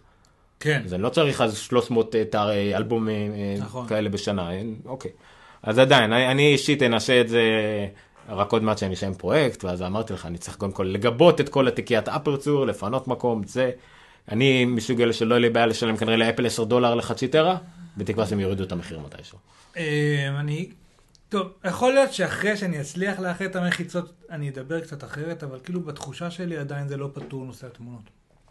זה אחוז שרמוט הבטא, לא לשכוח. מה? זה אחוז שרמוט הבטא, לא, לא, מבחינת לא, אפילו לא רק פיצ'רים. מבחינת אפל. אפילו פיצ'רים. באופן כללי בעולם, אה. ההתמודדות עם העובדה שיש לנו היום 30-40 אלף תמונות, יש כל מיני פליקר, ויש כל מיני פה, ויש כל מיני שם, ודרופבוקס, וגוגל, וזה וזה וזה, אני לא מרגיש עדיין, אה, ויכול להיות שוב פעם, יכול להיות שפוטוס קצת ישנה את מה שאני חושב, אבל היום אין לי את החצי טרה. אוקיי? אה. היום יש לי 20 ג'יגה, שזה גם יחסית הרבה. אה, ואני, אני, כאילו, אני לא יודע מה אפילו אני רוצה שיהיה, אני רק יודע שהיום זה מרגיש לי שעדיין זה לא מה שאני רוצה. אני, תאורטית כנראה שמה שהייתי רוצה זה את כל התמונות בענן, בתור התחלה, מסונכרנות לכל המכשירים שלי, אולי באמת, יכול להיות שפאוטו זה יעשה את זה, אבל... אתה יודע, בוא, בוא, בוא אפשרות אחרת, זה גם, בטח גם אותך, זה גם, זה דבר שאין לי, אין לי תשובה, זאת מי שיודע את התשובה, סבבה. אני רוצה שגם אצלי וגם אשתי יהיו את כל התמונות. נכון שאם אתה מעלה את כל יש התמונות... family לנ- share. לא, פמילי שיירינג זה לא אותו דבר, זה, זה אחת הבעיות. עכשיו אתה, אמ, אם, אם תפעיל את זה אצלך למחשב, אתה תאורטית יכול לראות על האייפון את כל התמונות. כל נכון. ה-30 אלף תמונות אתה יכול לראות. נכון. הוא לא ישמור לך אותה שם, אבל אתה תראה את הכל. אה, לפי אלבומים שקבעת והכל. מה עם בת הזוג שלך? שאלה היא לא על אותו iCloud שלך, כי זה נכון. נקבע לפי iCloud, לא, אין, אין נגיד סוג נכון. חשבון צד ג'. אז או שאפל יצטרכו לעשות סוג של חשבון צד ג', או שתצטרכו רק ב Photos, כמו שיש Calendar וכאלה, להוסיף עוד חשבון, כמו שעכשיו אתה יכול לעשות חנות בנפרד ש- ו-iCloud בנפרד, אה, אז שיהיה לך חשבון נפרד, iCloud בנפרד וגם Photos בנפרד. אחרת להשתמך על פוטו שיירינג זה אחרת. כי מה קורה? כל פעם יוצר עוד אלבומים. מה, רק אם לה יש עוד מחשב עם עוד אותם כל התמונות, איך היא יכולה לראות את כל התמונות שלי? Family Sharing זה מעולה כי יש נוצר אלבום משפחתי שכולם יכולים לעלות לשם, ואז ההורה לא תפור, לא, לא, לא, לא תפור. ממש לא, ואיך פותרים את זה? כי עכשיו למשל אני יכול שלי ולאשתי יהיו את אותם תמונות, אנחנו מסנכרנים מאותו מחשב. על אותו account. כן, אבל לא, אה, מאותו אותו מחשב. מחשב, הבנתי. אבל אם אתה למשל רוצה שיהיה לה את ה-iCloud Drive, יהיה לה את היתרונות האלה של הכל בענן והכל, כן. היא לא יכולה לסנכרן יותר מהמחשב. זה או זה או זה. כן. iCloud Photos, אין יותר אבל גם סינכרון, אז אין אתה יותר- צריך- אין יותר תווי הזה אז ב-iTunes. אתה גם צריך להחזיק את ה-iCloud Drive חצי טרה, אחד בשבילך ואחד בשבילה, לא? anyway. זה לא יהיה אותו אחד, כל אחד אני בשבילה. רוצה שזה יהיה אותו אחד, זה כל אני הקטע. יודע. לא, ואז לא. אה, אם אתה עושה פמילי היום, שייר, היום אתה היום- בפמילי שייר, אז כן, החצי טרו לכולם. ואם אתם מסנכרנים דרך אותו מחשב, נניח, עדיין כל אחד צריך להחזיק חצי טרה, לא, נכון. כל אחד בנפרד. נכון. כל אחד החצי טרה שלו. לא, אז אתם יכולים להשתמש באותו חשבון iCloud מבחינת אה, אני לא נפח בטוח. יש יש דברים, שנגיד אייטיונס מאץ' הרי לא עובד ב- בתוך פמילי, אה, לא, אייטונס מאץ הוא מבושש אה, זה. מה? מבושש אפסטור. אבל באותה מידה. לא, הוא רוצה- נק- לא, הוא הוא כן, הוא שונא. אייטונס מאץ אני מפעיל לאשתי בלי בעיות. לא, אתה לא יכול. בפמילי שם, בפמילי? לא בפמילי. לא, לא פמ- בפמילי. זה אני לא הפרעתי, פמילי שיירינג, החשבון אפסטור הוא לא נפרד? apps שנקנו, לצורך העניין, ושירים שנקנו בחנות, הם זמינים נכון. לכל המשפחה. iTunes Match, אוקיי, הספרייה שלי שעשיתי לי import ל iTunes שלי ועלתה לענן, היא לא זמינה. כל לא. אחד צריך לשלם 25 דולר אבל בנפרד. בהגדרות של המכשיר. מה? יש הרי לך, יש לך הגדרות App Store ויש לך הגדרות iCloud. נכון. ה App Store הוא לא בנפרד יותר? כי ה iTunes Match תמיד נקבע לפי לפי ה App Store. לא- הוא לא קשור ל iCloud. הוא כן, אבל ה App Store הוא כן נפרד. נכון, וה App Store שכרגע מוגדר אצלה, הוא לא שלך? אבל בתוך apps, בתוך apps, אם אנחנו באותו family, מקושרים, אפילו שכאילו לי יש account משלי, לי- לתמר הוא account משלה וליובל account משלו. אה, ב Family Sharing... ב family, ה apps ש- מקושרים ו purchases. של iTunes מקושרים. בגלל זה-. בגלל אבל זה- כל שאר השירים שהיו שלנו, של המשפחה, וכאילו בדיסק, אני לא יכול עכשיו לחלוק אותם איתה. לא, אז אני בגלל צריך זה... לשלם iTunes Match לכל אחד 25 דולר בגלל בנפרד. זה אני תמיד העדפתי, ואנשים אמנם זה היה קצת סרבול להסביר לאנשים את זה, אבל אני תמיד אהבתי את השיטה הקודמת, שלכל אחד iCloud משלו, ו App Store משותף. זו הייתה השיטה עד היום. כל אחד יש iCloud משלו, אוקיי. והסנכרון והכל, אבל ה App Store, שזה הגדרה נפרדת, זה משותף לכולם. לי, לאחי, לאשתי, כולנו משתמשים באותו App Store. אותו Apple ID ל App Store, הוא נפרד, iCloud, לכל אחד יש iCloud משלו, עם אנשי קשר. Family Sharing שובר פשוט את העניין הזה, וזה בעיה, והרבה התלוננו על זה, גם ג'ייסון גם family sharing באופן. כללי, הוא מעולה, לח... הוא מעולה יחסית, זה כן. מעולה? מעול- דומה מאוד ל photos in the cloud דרך אגב. מעולה לאנשים שעכשיו קנו את האייפון הראשון שלהם, עכשיו התחתנו ועכשיו עכשיו נולד ילד. נכון. כן. זה מעולה בטירוף כי הם לא מכירים אחר וזה מעולה כי רק עכשיו הכל מתחיל. כן. מי שעכשיו כמונו עם המון המון שאריות והכל, זה בעיה, זה נכון. ומי שנולד עכשיו, שיחקתם אותה. ממש עכשיו אבל. אז אז שמנו פה לפחות חמישה מאמרים של ארס טכניקה מעולה, ג'ייסון סנל בסיקס קולרס נכנס שאלות יותר מהותיות כמו מה זה hard לינקים וכאלה דברים, אה, ובכלל הרבה הרבה עשו את זה, זה מאוד נחמד בסך הכל. בקיצור, אפל גם צעד. מבורך של אפל. בסך הכל כן, אה, צריך לדבר לגבי הפונקציונליות שלו, כמה זה באמת יהיה שימושי. אז אני מקווה ששבוע הבא אה, יהיה לי הפרדנו קצת. פידבק. אני- אם אני אצליח לעשות את האיחוד הזה כמו שצריך, אני מקווה ששבוע הבא יהיה לי פידבק יותר משמעותי לגבי המערכת הזאת. אוקיי, לנושא הבא, חבל שלא עשינו הפסקה לפני הזה. בדיוק שעה היה הנושא האחרון. נכון. אמ, מה הנושא הבא? עוד כמה נושאים שקשורים ל... טוב. יותר מהיר להגיד כל הדברים שהם לא מה שדיברנו עד עכשיו, שזה גוגל, אנדרואיד, מובייל, לבוש רחם, גאדג'טים, חומרה. אה, אני אדלג על כמה דברים שפחות מעניינים אותנו. אה, גוגל חושפת תוכנית אסטרטגית לריסוק מייקרוסופט. אני אפילו לא זוכר ממתי זה היה. רגע, כן. הדבר אה, השני, אני, אבל אני לא קלטתי גם כל מה זה שלי. אוקיי, אתה תתערב אם יש לך משהו להגיד. טוב.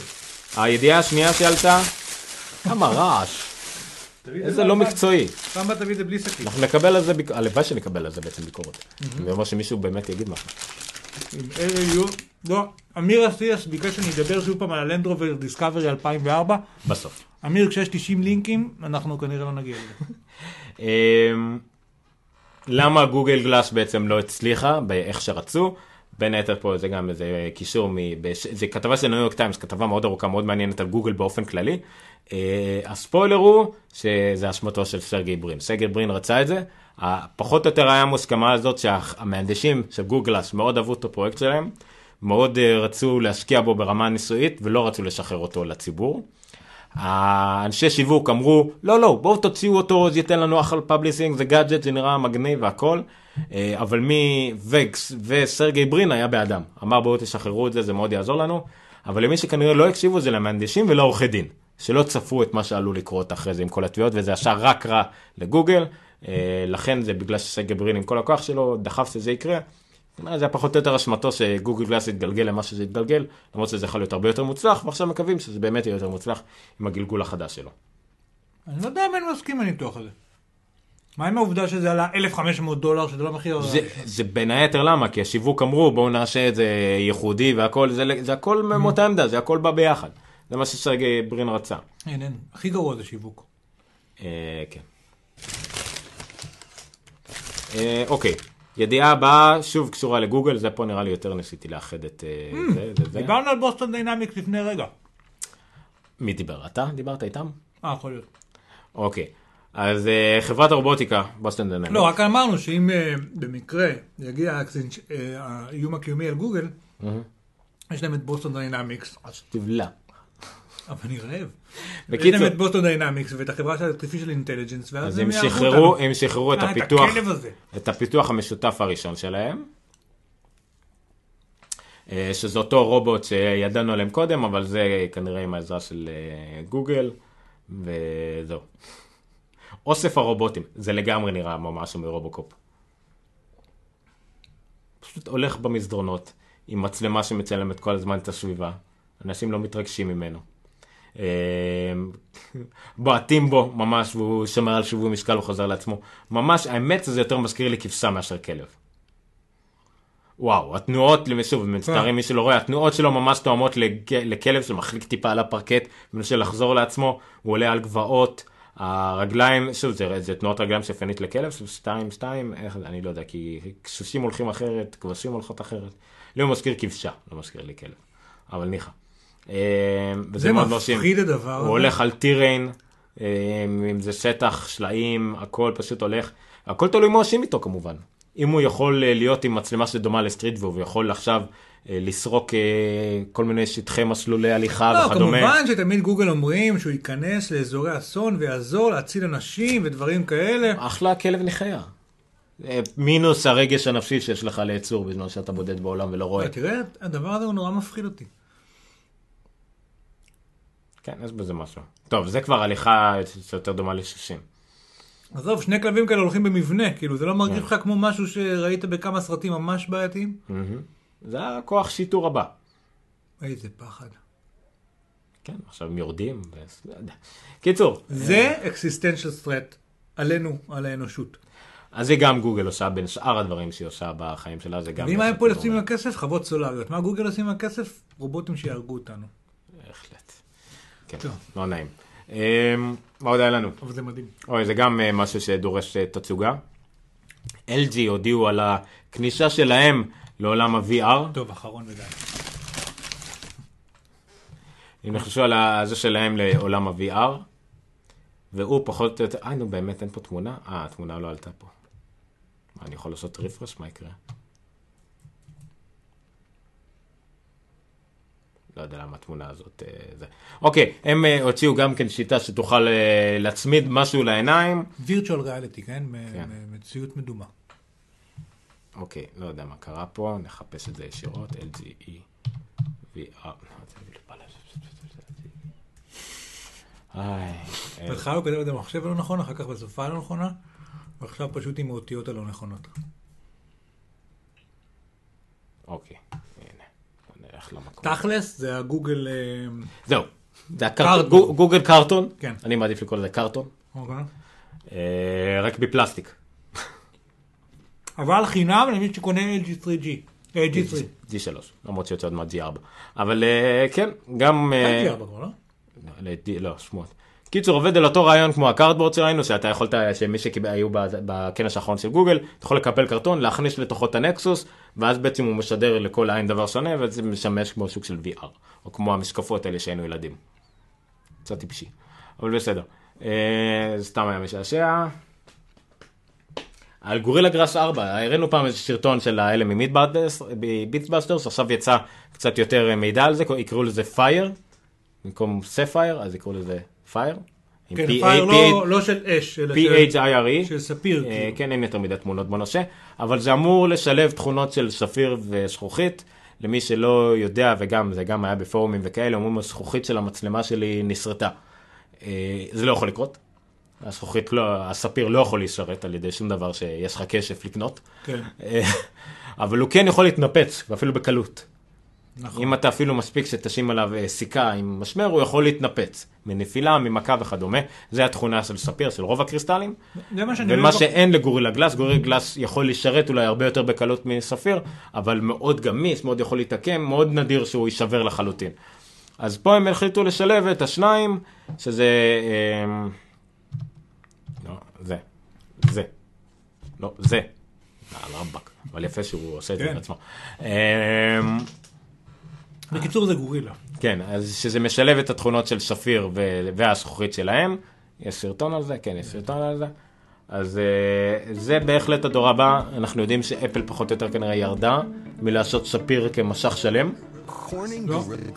ספיר כמשך שלם, ספיר לבד, א' כל לא הצליחו לשפר את התכונות שלו, נסגר המפעל הכי גדול בעולם, אפל סגרה את המפעל הכי גדול בעולם לייצור ספיר, וזה יותר קרוב לעתיד, לעשות איזושהי סקסוג אצל ספיר וזכוכית, או אפל אולי תשקיע בהם, או לעשות או תקנה אותם אחרי שהיא הצילה את גורילה גראס, אבל זה כרגע העתיד הנראה לעין, אפל תמשיך לעסוק בספיר, השעונים, הזכוכית. לא, לדעתי במפעל ההוא שנסגר, קורה משהו. שקשור לא, זה חבל, הם בנו מחדש, הם שמו 3 מיליארד דולר לבנות עוד data center ו control center. כן, כן. זה דיברנו, לא דיברנו על שבוע שעבר, אז כן, אפל הצילה את המקום כביכול, אבל תכלס היא קצת פגעה בו, כי במקום אלף ומשהו עובדים, יש שם רק 150 עובדים. אבל עדיין הכניסה, בונה ב-3 מיליארד דולר. זה גם לא מעט. טוב, זה הגוגל גלאס, כן, מה עוד? אוקיי, שתי סוגים שונים של כותרות. הנה, פרויקט פייר, כן. אמ, שתי סוגים של כותרות. הכותרת בארץ, שוק המחשוב הלביש, מוטורולה וסמסונג בראש. אמ, לא נעבור אפילו על הקישור הזה כי זה כלכליסט. אה, הם בראש, אבל למה שנקרא ראש לשועלים.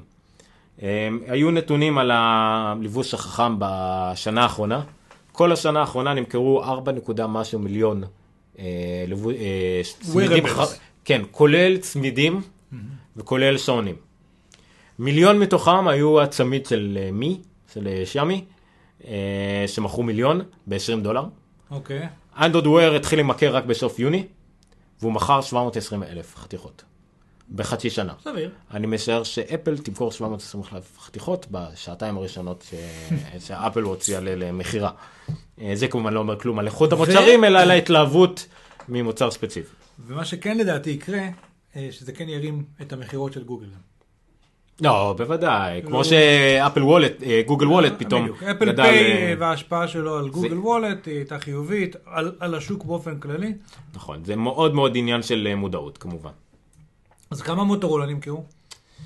סמסונג מובילה, וסמסונג אבל היא לא, רוב המוצרים שלה הם לא אנדרואיד וויר, לא לשכוח. אבל אני רוצה מוטו 360. אוקיי, לא אנדרואיד וויר, אלא הטיזן. אני לא יודע אם יש פה את הנתונים. מוטו 360 כמובן האנדרואיד הכי נמכר, אחרי זה סמסונג, LG, סוני ואזוס. פחות, פחות כל רק שישה שעונים יצאו, כאילו, אבל כן. סמסונג הציעה שישה, לא, 12 שעונים כן. שונים, טיזן, לא טיזן, גיר S2 וכולי. כל השוק הזה כולו, 4 נקודה משהו מיליון. כולם אמרו שאפל תפספס את הרכבת, וכבר התחילה תקופה ש... ממש לא.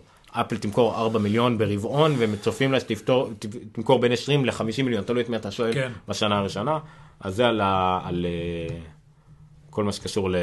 ל wearables. wearables. wearables קצת כמו 3D printing, אנחנו כמעט שם. סמסונג נכנסה שוב לכותרות בטלוויזיה שלה משתי כיוונים שונים. דרך אגב, קוראים להם פידביט? עוד פעם יש להם uh, גירויים באור מהצמידים. באמת, אה, יהיה לנו, עוד מעט יהיה לנו סקירה האמת, שני פידביטים באתר, גם של מירי, גם של עידן. מירי קנתה את ה-Charge HR, ועידן קנה את הצ'ארג', שניהם לא אהבו, זה אני אגלה לכם את הסוף, אבל כל אחד מגישה אחרת. אחד מגישת הספורטאית ואחד מגישת הבטלן. זה ממש, צריך את כל נקודת המבט. אה, סמסונג נכנסה לכותרות בנושא לטלוויזיה שלה משתי כיוונים. דיברנו שבוע שעבר על זה שהיא חתמה עם חברה ישראלית, שכחתי את שמה כרגע, סליחה, על אה, הסכם עם משחקים, השבוע גם עלה המחיר, יהיה משהו כמו 70 משחקים. בלי הגבלה 30 שקלים לחודש. תקראו לזה VOD של משחקים. Mm-hmm. הבנתי שיהיו שם כמה כותרים מוכרים יחסית, אה, ומוכרים פחות, וזה אמור להיות איכותי, וזה בסטרימינג, וזה שוב, זה על תקן VOD, זה מאוד נחמד, זה ישולב גם בטלוויזיות בארץ. זה הצד החיובי של הטלוויזיה של סמסונג. הצד השלילי הוא, אה, שזה בעיקר קשור באמת יותר לתדמית ושיווק. נכון. יצא, אנשים התחילו לקרוא את ההסכם למשתמש של סמסונג, הטלוויזיה של סמסונג, ומתברר שלפי הסכם... של ה smart TVs. שיש להם מיקרופון, ומתברר שסמסונג אה, מסוגלת להקשיב לכם בכל זמן, ומשאירה לעצמה את האפשרות להשתמש בכל מה שאתם אומרים, כל המידע שלכם יועלה אליהם לשימושים שלהם, כולל מכירה למפרשמים. אתם מסכימים לזה בתנאי נכון. שימוש של הטלוויזיית סמסונג החכמה שלכם. זה עשה הרבה רעש כמובן, ואז אה, סמסונג יצאה בהצהרה. כי אנשים אמרו בעצם, מה, מה אתם בעצם אומרים פה? שאתם יכולים לדחוף לי עכשיו פרסומות באמצע שאני רואה אה, סרט לפי מה שאני דיברתי בסלון שלי, ואתם ואתם. האזנתם לי כאילו? זה- נכון.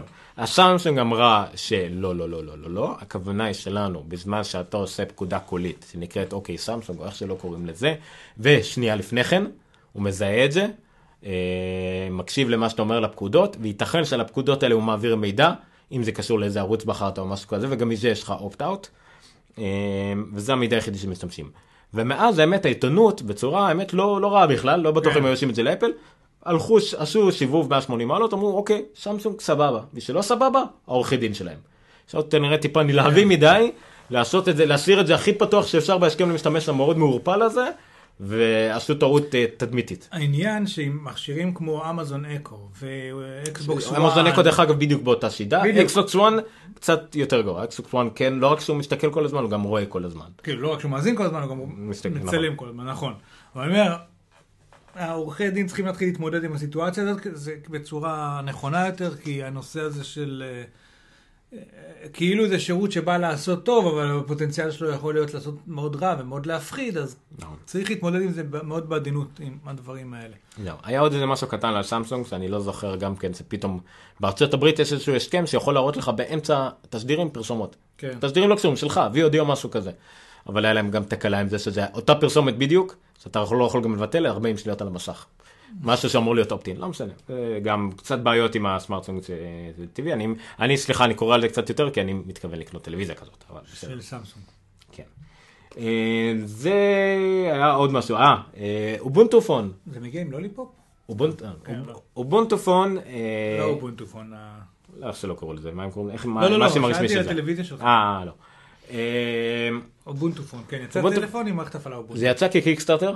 שנכשל מטורפות כאילו, הם רצו אוקיי. איזה מיליונים ולא קיבלו כלום, ועכשיו החליטו להוציא את זה בכל זאת, נכון, זה יהיה מכשיר אבל זול במיוחד אם אני לא טועה. כאילו אחרי שהם בדקו בקיקסטארטר ככה הרגישו את השוק וראו שהשוק לא רוצה את זה, אמרו זה אמור להיות מאוד יקר. let's do it. איפה זה? לא. הנה. בינתיים עד שאומר מוצא זה may look אוקיי. like, זה may look like, אבל עדיין. מאוד פשוט, מאוד מאוד פשוט. הוא מבוסס על לינוקס, על אובונטו. אה, אני לא, כמה מה המחיר שאמרו שעלול להיות לו? 170 אירו. זה. זו, זה כמובן זול יחסית. אה, יש אפילו סרטון. מה הצורך? הצורך שלו, ו- ואני אשאל הרבה יותר מעבר לזה. איך הם מתכוונים לטפל בבעיה שמייקרוסופט מתמודדים איתה, שבה אין אפליקציות? א' כל, הם באותה צורה שמייקרוסופט מתמודדים איתה. פשוט. אפליקציה, לא, אה. אפליקציות שולחניות. כל מי שיפתח עכשיו אפליקציה שולחנית לווינדוס 10, זאת תהיה גם אפליקציה לסמארטפון. ב Ubuntu, זה ב Microsoft. Microsoft. ב Ubuntu אותו דבר. ה Ubuntu שרואים על המכשיר, על המכשיר, זה אותו Ubuntu שיש ב desktop. אותו אחד. המטרה האולטימטיבית היה גם של המכשיר המקורי, אתה מכניס אותו ל docking station, ואז ויש לך- מוח למחשב. באמת, Ubuntu מלא על אה, מסך עם מקלדת, עכבר, אתה מחבר אליו והכל. עוד יתרון שלו, שזה פלטפורמה פתוחה אמיתית, לא כמו בגוגל, פה אתה לא צריך לפרוץ רומים או משהו כזה, כן. הקרנלים פתוחים, אתה יכול לפתח מה שאתה רוצה, לא צריך לפרוץ רום, לא כלום, הוא בהגדרה תמיד יהיה כזה. אה, לאובונטו יש גם איזושהי איכות אסתטית שדומה להפליא לאיכות של אפל. כן. אה, והרבה אנשים שזה הקצב שלהם יבוא, אני יודע שגישי למשל שמת על זה, היה קונה את זה בלי לחשוף פעמיים, הוא, הוא אפילו השקיע נראה לי בקיקסטארטר ולא יצא מזה כלום. אז זה- בהחלט, אה, לא יודע אם זה, מת, לא, אם לא יודע אם זה מתחרה השלישי או הרביעי, אבל זה בהחלט יכול להגיע לשווקים מסוימים, יכול להגיע לתחום אנשים מסוימים, כן. ואם זה באמת כמו אובונטו, אז יש לו בעצם קהל שבוי שאוהב אובונטו, אז הוא מיד יקנה את זה, כי זה אותו דבר. אני- ועל איזה מכשירים זה רץ? או שזה מכשיר יהודי? מכשיר יהודי כרגע. אחד. אין להם בעיה לפתוח את זה הלאה, אבל כרגע הם צריכים כמובן אה, סוג של הוכחה. אה, טוב, אני בעד, אני בעד עוד תחרות ועוד אה, עכשיו. הידיעה הבאה שלנו זה על... אה, האמת, החברה היחידה שלא צריכה למתג מחדש את תחום... חברת שעונים היחידה שלא צריכה למתג מחדש את, אה, את השעון החכם שלה. סוואץ'. נכון. זה בדיוק... אה, נו, מה? אה, זה לא נכון. ששוואץ הודיעו שהם עובדים על... נכנסים לשוק השוק. אני רוצה לציין שכשאפל, לפני ההכרזה על ה-iWatch, או מיד עם ההכרזה על ה-iWatch, כשהיו המון המון שמועות סביבו, אז אחת השמועות הדומיננטיות הייתה, ש... או המשמעותיות הייתה, שאת ג'וני אייב אמר ששוויץ אה, צריכים אה, להתחיל לפחד. אה, וב statement הזה, עוד לפני שהוא הושק, היה ברור ש Apple אה, זאת אומרת, אם הם לא התייחסו אל עצמם, אל, אל ה Apple Watch כמאיים על אה, Google Watch, Google Wear וכאלה דברים, אלא דווקא על שעוני fashion, אה, ש... או שעוני יוקרה כאלה שמגיעים משוויץ בצורה מסורתית, רולקסים, ברייטלינגים וכאלה. אה, בתוך זה, אז מה שאנחנו רואים עכשיו זה בעצם תחילת התגובה של שוויץ ל Apple Watch. כאילו, תקפתם אותנו, הנה התשובה. זהו, אז התשובה היא אה, שסווץ' בתור התחלה הולכים להוציא אה, שעון חכם, שאמור להיות אה, כן, בכוונה טוב, אבל האמת מאוד זול. שסווץ' מלכתחילה פונים לפלח שוק אה, צעיר וזול יותר, נכון. ולא אני- לפלח שוק של ה-300 עד 3,000 דולר. אה, אני מנסה פה להיזכר במידע שהם אמרו על השוורץ, שזה עדיין יהיה LCD ועדיין יהיה כל אה, הדברים האלה, אבל הם שואפים לזמן סוללה הרבה יותר ארוך, הרבה יותר זול, והחדשות הכי גדולות אומרים שזה יהיה מוכן תוך חודשיים. תוך חודשיים זה כבר יעלה למכירה. אבל זה כאילו פבל, לא? אה, זה לא... לא, זה עדיין, לא, זה יהיה LCD ולא אה, אוקיי. אינק. זה יהיה עדיין עם סוללה יותר רצינית, זה יהיה הרבה יותר ספורטיבי, אבל כן, יהיה לזה את ה-notifications הבסיסיים, יהיה לזה את ה... בעיקר עניין של כושר בסיסי, אה, והם מנסים למצוא את הנתח באמצע. כי האנדרואיד וויר והאפל וואץ' יהיו אלה שמספיקים ליום אחד והם מחשבים לכל דבר. בצד השני יש את הפיטביט, והאלה שהם נטו רק אה, במעקבים, כן. ואיפשהו קיים משהו באמצע. שפבל לדעתי גם עוד מעט ייכנסו לזה. פבל דרך אגב לא דיברנו על זה, אבל בנתונים של שנה שעברה, אה, נכנס גם שפבל מכרה מאז 2013 שהם יצאו מיליון שעונים חכמים. שזה המון לחברה עצמאית לחלוטין, שכל ההתחלה שלה זה מקיקסטארטר. כן. שזה יפה מאוד. השוואץ לדעתי גם הולכים ככה לביניים, הלא שבוע שבועיים, אולי על יומיים שלושה סוללה, זול, הרבה יותר זול מהאחרים, ועושה את המינימום שצריך כדי להיקרא שעון חכם. והיתרון הגדול שלהם נגיד על פבל זה שהם באים עם מערך הפצה משומן, אה, אין להם שום בעיה להגיע ללקוחות אה, די בקלות, הם נכון. מכירים בעולם השעונים מה אנשים רוצים, מה חשוב להם, מה אכפת להם, יש להם המון ידע שהוא בעל ערך מאוד משמעותי. אה, זה מעניין לראות מה הם הם באים מכ- מכיוון, מזווית אחרת, לא מהזווית של חברת טכנולוגיה, אלא מהזווית של חברת שעונים. נכון. ושמתעסקת המון בפועל. אם הם אומרים שהם עכשיו רק שמענו על זה ועוד חודשיים זה יוצא, אפשר להאמין להם יחסית, כי הם, חברה מאוד מאוד גדולה של תכלס, שוורץ כבר הם מזמן מזמן מותג, מאוד ותיק. אפילו היה לי, נראה לי שעדיין יש לי איפשהו שעון כזה, אז זה תמיד אה, מעניין. אמ, טוב, זה עוד נושא לפרק, שזה יותר נושא הגאדג'טים חומרה שהם לא אפל. אין לי דרך אחרת אה, לתאר את זה. אמ, אוקיי, הנושא הבא, האמת שזה, האמת, עברנו את החמש שעות או שעוד לא? אנחנו שעתיים ועשרים. אמ, אוקיי. האמת שזה, מי שמתעניין, אם אתם רוצים לדעת, אנחנו בין היתר עשינו את זה, פתאום יש לנו כל כך הרבה לינקים, החלטנו לעשות איזשהו שינוי באיך שאנחנו מסדרים את ה... מסדרים את ההתנהלות שלנו לקראת פרקים, לעשות אה, לינקים בטבלה יותר מסודרים, נושאים ברורים, וגם שאם שמתם לב בתחילת הפרק, אנחנו יודעים יותר מראש מה אנחנו הולכים לדבר עליו. כן. אז זה פחות או יותר יהיה... בעקבות פידבק מבורך מאוד מאישה יקרה מאוד. בדיוק. אז יהיה לנו פחות או יותר, זה יהיה המבנה, חדשות ישראליות. אה, על אפל, כי אין מה לעשות, זה תחום העניין העיקרי שלנו, אפל תמיד מספקת חדשות. קצת יותר כללי על העולם, הגאדג'טים והכל, וגם מה שעכשיו אני, אני קראתי לו, אני לא יודע אם זה בדיוק זה, אה, אינטרנט ותרבות דיגיטלית. תגיד לי, מה זה בכלל? מה למה? אתה עובד במסמך הזה ואני עובד מזה? אפרופו, אנחנו עובדים כי פה, אני מסודרת. עד... כי פה אני עדיין יכול לשדר את זה, זה אותו דבר. אני פשוט. עשיתי יצוא לפה אצלי, זה... כי אני עדיין יכול לשנות. הוא רץ על סט, כאילו, כמה שהוא אמר לכם שהכל מסודר, אני לא מסתכל על מה שהוא מסתכל. שידרתי לפי נושאים, לא שידרתי את הסדר של הדברים עדיין. גם פה יהיה קצת אה, אחרת. אוקיי, אז אה, בכל מה שקשור לאינטרנט, דברים שהם לא בדיוק חומרה, אבל תמיד מעניינים לדבר עליהם. הדבר הראשון שהיה אה, משהו שהוא קצת פחות פופולרי בארץ, אבל עדיין, טוויטר, שמנכ"ל טוויטר פחות או יותר, אני לא זוכר אם זה היה במשהו סגור, אה, אבל אה, בוא נגיד משהו שידוע שיצא החוצה, במילים שלו, אנחנו מחורבנים בטיפול בנאצות והטרדות מיניות ברשת החברתית. זה כמובן בעקבות כל הסערה סביב טוויטר וה Gamergate ועל הטרדות ומאוד קל להטריד אחרים בטוויטר, לפתוח פרופילים אחרים, טוויטר לא ממהרת לחסום מזויפים או אחרים או אין להם דרך לשלוט על זה. ומנכ"ל טוויטר שקוראים לו דיק קוסטלו, שזה שם מאוד גרוע להיות מנכ"ל של חברה שאנשים לא אוהבים. חברה שאנשים, כאילו, מתלוננים עליה שיש הטרדות מיניות שם. כן, ושהבעלים שלו הוא דיק הד, נכון. שזה נכון עובדתית. הוא איזה דיק, נכון? אמ, אז זה גם כן מעניין שהוא יצא בהצהרה כזאת פומבית ונקווה שטוויטר באמת יעשו משהו בנושא. פייסבוק קצת יותר טובים בנושא הזה אבל גם הם נופלים. אמ, מי שמתעניין, וגם אני אשאיר את הלינק הזה, דיברנו שבוע שעבר על, על בלוג בשם נטשיף. יש כמה מהפכות של ניטרליות רשת בארצות הברית. תום ווילר, שאחראי על כל התחום הזה ברשות התקשורת האמריקאית, הצהיר שהשאיפה היא שכמו שיקרה בארץ, האינטרנט בארצות הברית היא, התייחסו אליו כמו לתשתית חשמל, תשתית מים, utility. תשתית טלפוניה, זה יהיה utility, וזה אומר שאי אפשר להטיל עליו אה, מגבלות ברמת המי יכול להשתמש בצינור, אה, וסליחה באיזה נפח, יהיה מגבלות אחרות, כמה נפח אתה יכול לקנות לחודש, מי שיש לו יותר כסף אולי יכול לקנות יותר נפח או יותר מהירות, אבל זה יהיה דבר מוגדר מראש. זאת אומרת, אתה תוכל לצרוך כמה שאתה רוצה וצריך לצרוך, ואתה תשלם בהתאם לכמות, כמו עם חשמל, כמו עם מים, כמו נכון, עם דברים אחרים. נכון, אבל לא יוכלו להגביל לך לא.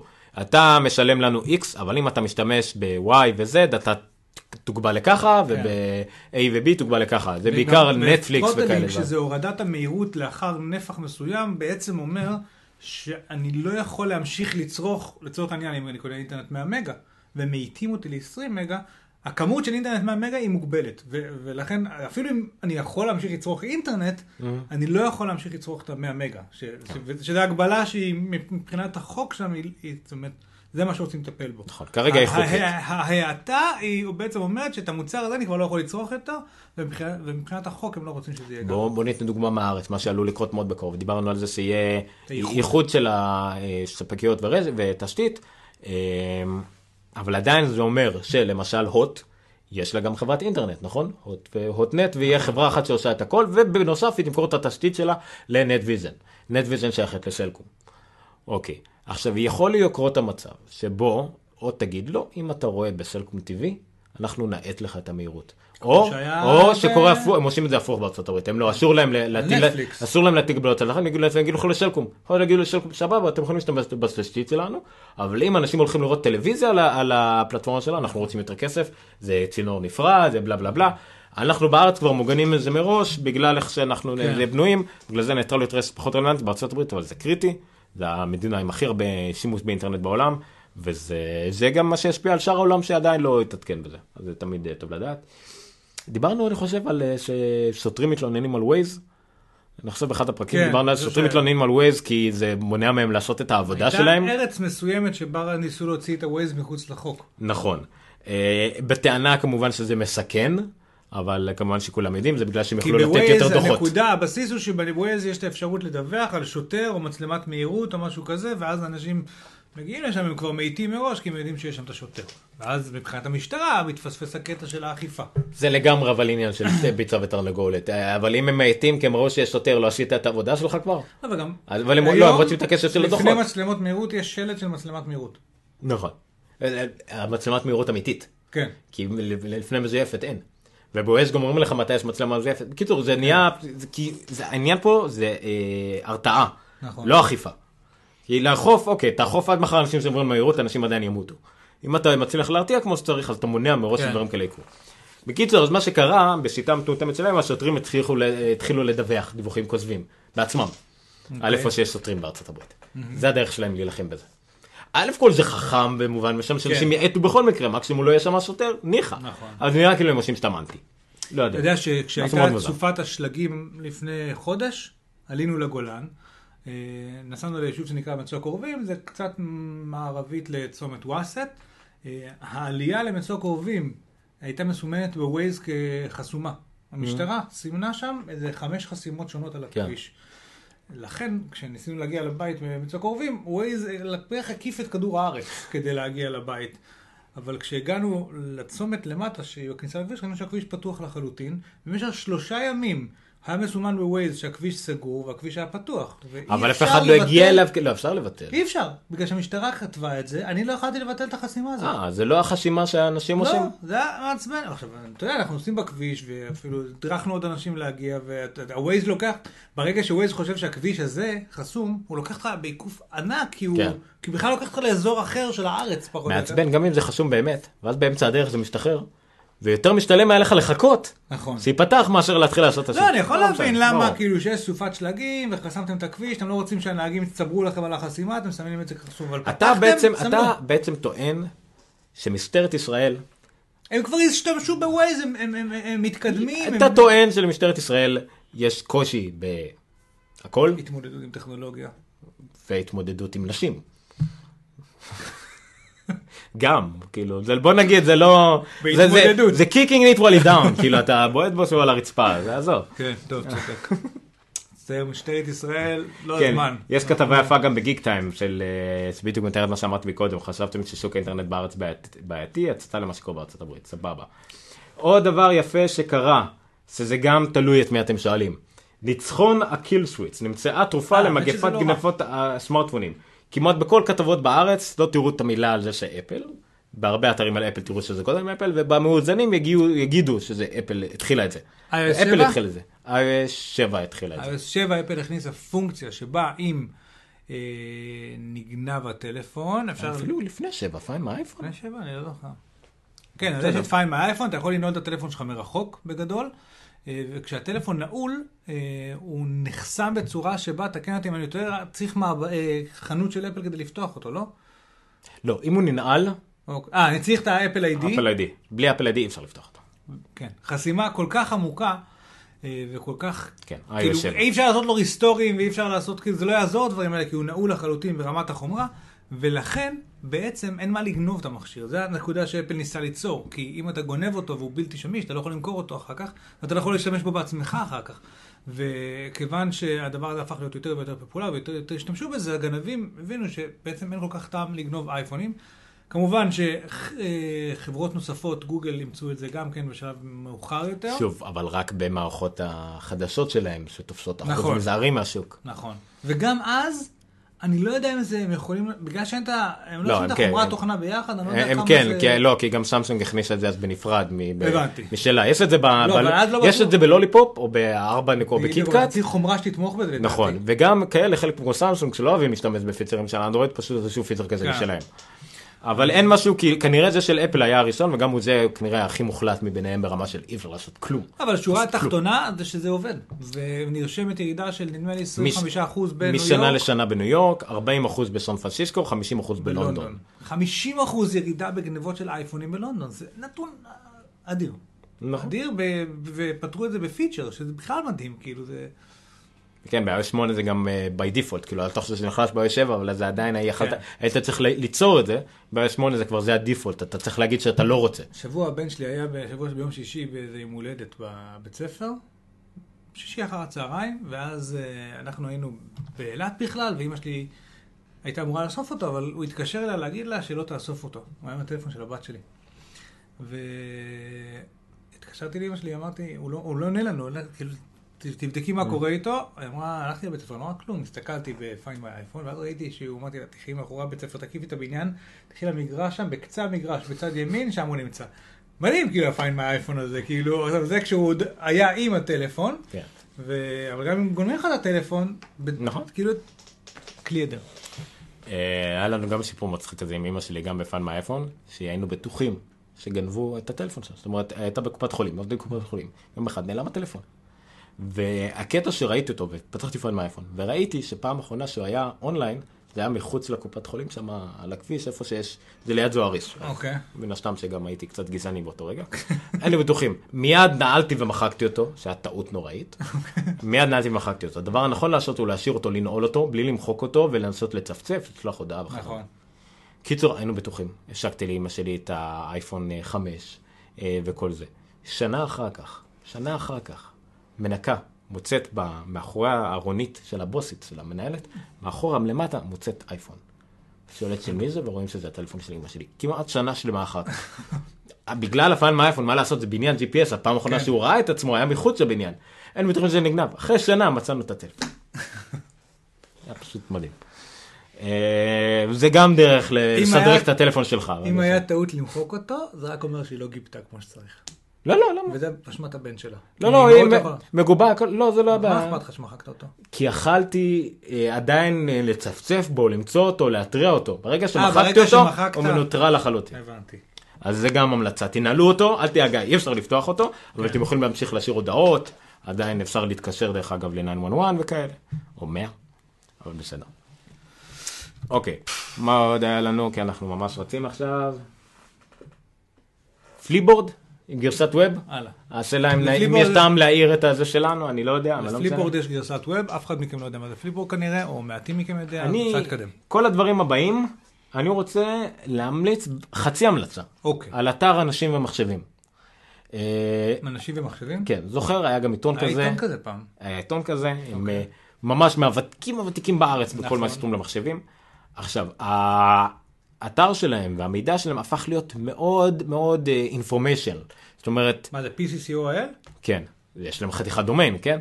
אה, נהיו מאוד מאוד כאילו דיווחים מוועדות, בגלל שהם נורא פורמליים, דיווחים מוועדות וכאלה, ים בפרסומות, מאוד מאוד junk. אבל מדי פעם יש שם כמה פנינים. למשל, למה לשים לב לקראת התקשרות בהסכם שימוש בענן, חלק א' וב', דברים כאלה. אה, מה עוד היה שהיה פה? העתיד טמון בחיישנים, המהפכה, כאילו מאוד מין מאמרים. כן. לא ידיעות, לא חדשות, כי ידיעות וחדשות לפעמים הם מטומטמים ודיווחים גרועים או פסקה אחת, אבל יש פה הרבה מאמרים ודברים כאלה, וזה אני חושב שזה מעניין, להכניס את זה לסבב של הדברים שאתם מדי פעם בודקים, לראות אם יש איזה כתבה מעניינת אחרת שהיא יותר מאמר, הם כאילו נותנים במה לאנשים אה, לכתוב שם. אז אוקיי. זה, זה העניין אז שלי. רשמנו בפנינו. אתה שמת את הלינק על רדיו שק שסוף סוף פושט את הרגל. זה- אז עצוב. זה עצוב בעיקר למי שיודע מי זה רדיו שק, וה... בסדר, זה אמריקה. ואתה, וה... ה- כי המהות שלך, התרבות שלך גם קשורה בתרבות האמריקאית, אין מה לעשות. נכון. אז כן, אז זה כאילו כואב לנו. לא, אני מסכים איתך שזה מאוד אמריקאי שזה עצוב. נכון, אבל, אה, אה, יש שם מספיק אנשים כמונו שכאילו אבל כל מיני מרגישים ככה. ווזים כאלה, כמו סטיב ווזניאק, שכאלו קונים שם את הנגדים והחלקים שלהם כדי להרכיב כל מיני דברים. והיום אתה קונה באלי אקספרס, אין מה לעשות. לא, אני לא אומר שזה לא מוצדק. לא, נכון, לא. הם עשו לפני חצי שנה אולי פחות. נכון, דיברנו על זה. הקמפיין פרסומות נכון. המדהים הזה, נכון. לא ועכשיו הצליח. עדיין מנסים, אולי ספרינט קנו חלק מהחנויות, סמסונג רצו חלק, אמזון רצו אולי. זה מדהים, זה פשוט מה, רשת, כשהיינו- למי שלא מכיר, זה רשת אלקטרוניקה קטנה, זה כמו, זה, זה הפך להיות בסוף כמו Best Buy, כן. אבל בקטן, אבל פעם הם היו חנות של רדיו. 3,000 ומשהו סניפים בארצות הברית. כן, כן, כן. המון, המון. אבל זה היה מקום שכשהייתי בארצות הברית ורציתי טלפונים אלחוטיים ודברים כאלה, תמיד אתה, אתה הולך לשם, ויש שם אנשים, אבל גם... בכל קניון היה רדיו שם. כל קניון, כל פינת אנחנו רחוב. מוקפים בטיימרים כל הזמן, מה הולך? לא, זה, זה טוב שיש לנו זמן לזה, כי זה בדיוק כמה זמן שנשאר לנו. יאללה, קדימה. אה, טיפים, נוותר. הספר, הכנות. שאתה יודע מה אני קורא עכשיו באודיובל? מה אתה קורא? קורא באודיבל, נו? אני קורא באודיובל. טיון אין. אה, דיברנו על זה? שבוע שעבר? לא יודע. אמרתי, ספר על ביטלס, נשמע נחמד. אה, נו. ואז ראיתי שהוא 40 שעות. אמרתי, אלוהים יעזור לי, 40 שעות זה כל כך הרבה זמן. ואז התחלתי לשמוע אותו, ואז הוא אמר, זה הספר הראשון בטרילוגיה. אני בפרק 11, אוקיי? ורינגו עוד לא הצטרף ללהקה. אוקיי? כאילו, עברו כבר איזה... אבל זה מעניין, כאילו למי שאוהב את הז'אנר זה מעניין נורא, זה, זה ממש מהאווירה שהייתה בליברפול ושאלוויס עלה ואיך הם, ואיך הם התגבשו והם- וזה אימא של לנון מתה ואבא של... מרתק כאילו למי שאוהב את הסיפור שם מאחורי הקלעים, אבל כבד, כבד, נורא. האמריקאים יעשו מזה סרט לטלוויזיה בשעה הם 40. לא- זה זה 120 שעות סיפור, כן? אז זה- אוקיי, אז אני חושב שסיימנו, היה לנו משהו כמו ארבע חלקים, אף אחד מהם לא נראה לי יכול לעלות לפייסבוק בכלל, אבל נורא, לא, יש את האחרונים, לא נורא. אמ, האמת שלא- זה סתם, זה סתם counter, זה זה לא קשור להקלטה עצמה. נכון, האמת, האמת שמה שהספקתי לעשות, לא הספקתי לעשות זה כמו שהמליצו לנו, שיהיה, יראו אותנו, איפה ניתן למצוא אותנו וכדומה. אה, תודה, תודה עינת. אז אה, בואו נעשה את זה עכשיו, אפילו תוך כדי שאתה נפרד ואומר לנו איפה, אני אשים את זה פה. אה, טוב, אז אנחנו היינו אה, עומר ניניו, שטרודל עומר ניניו בטוויטר, וגם עומר ניניו פשוט בכל מקום אחר. אני ניר חורש, שטרודל נירחו, N-I-R-H-O בטוויטר, וניר חורש בכל מקום אחר. אה, אנחנו הנונקאסט, שחלק מפורטל גיקסטר, אה, ושם נמצא, ניתן למצוא אותנו לפי גיקסטר, לפי נונקאסט, בכל אחד מהערוצים. אה, יש לנו אפילו מייל שקוראים לו נונקאסט, שטרודל גיקסטר, נקודה co.il. אה, מה עוד? איפה עוד? אנחנו נשמח אה, לעזרה אה, מכם, אם נהניתם ואהבתם את מה ששמעתם עכשיו, אנחנו נשמח לעזרה מכם בצורה הבאה, באחת מהצורות הבאות, או פשוט על ידי זה שתשתפו, תספרו עלינו לעוד אנשים, תעשו שרים, לייקים, ריטוויטים, פלאס וואנים וכל דבר אחר שאתם יכולים, כדי שעוד אנשים ישמעו עלינו ואותנו. אה, או אם יש דברים שאתם יכולים ממש לעזור לנו פיזית לעשות בעריכה של הפרקים האלו, אה, לעזור לנו לעצב את האתר שלנו בצורה יפה יותר, אה, וכל כל מיני דברים כאלה, גם זה יעזור, יעזור לנו מאוד, כי אנחנו לצערנו מאוד מוגבלים. כאילו, כמות הזמן שנדרשת לעומת כמות הזמן שיש לנו, היא, הם, הם לא, אין קורלציה. זהו, אז הדרכים, מי שרואה אותנו בווידאו יכול לראות את הדרכים פה מאחורינו. אה, הכי קלים פשוט, האתר שלנו geekster.co.il, אם רוצים להגיע לפרק הזה ספציפית זה סלאש נונקאסט סלאש 085 וכן הלאה, אה, אבל כל שאר הדרכים. להשיג אותנו מאוד קלות, פשוט זה geekster.co.il מה שאתם רוצים.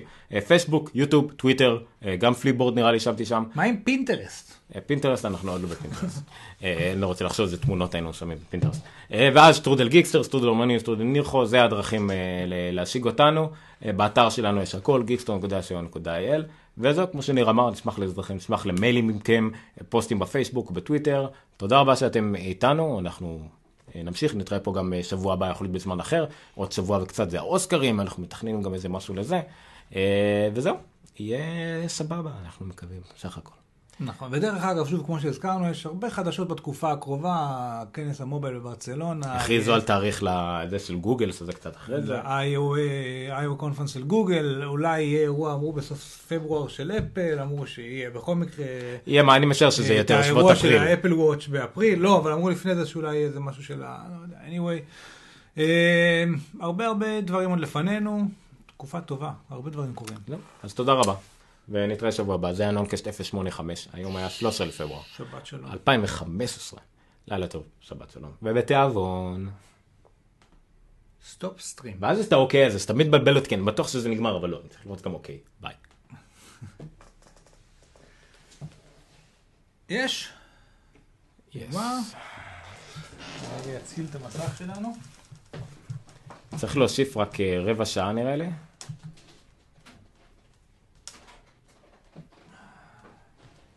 צריך להוסיף לזה איזה רבע שעה. עמית עוד פה? לא, לא.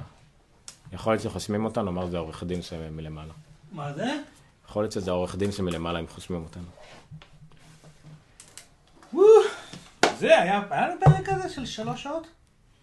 שלוש ארבעים ומשהו, היה לנו משהו דומה. כן?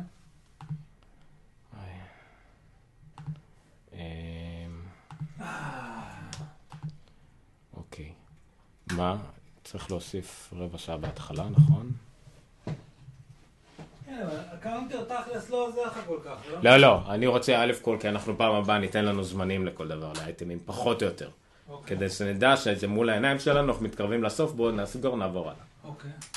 אה, וזה גם טוב לי, כי עכשיו אני רושם איפה, מתי עשינו פאוזה, יהיה לי יותר קל לערוך ולראות אם אנחנו, זה נושא שיכול להיכנס ל-40 דקות של פייסבוק, 20 דקות של פייסבוק וכדומה.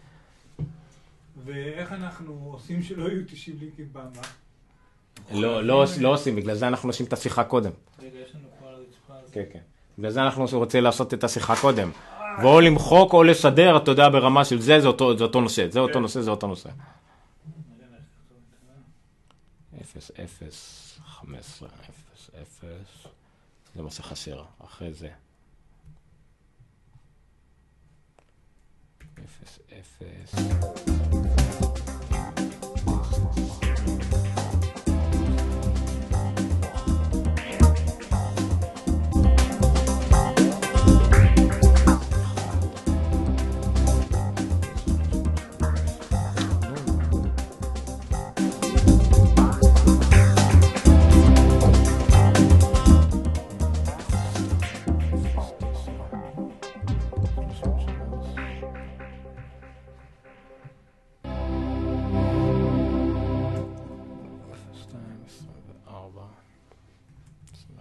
אה, לא הפסקתי פה את הסטרים.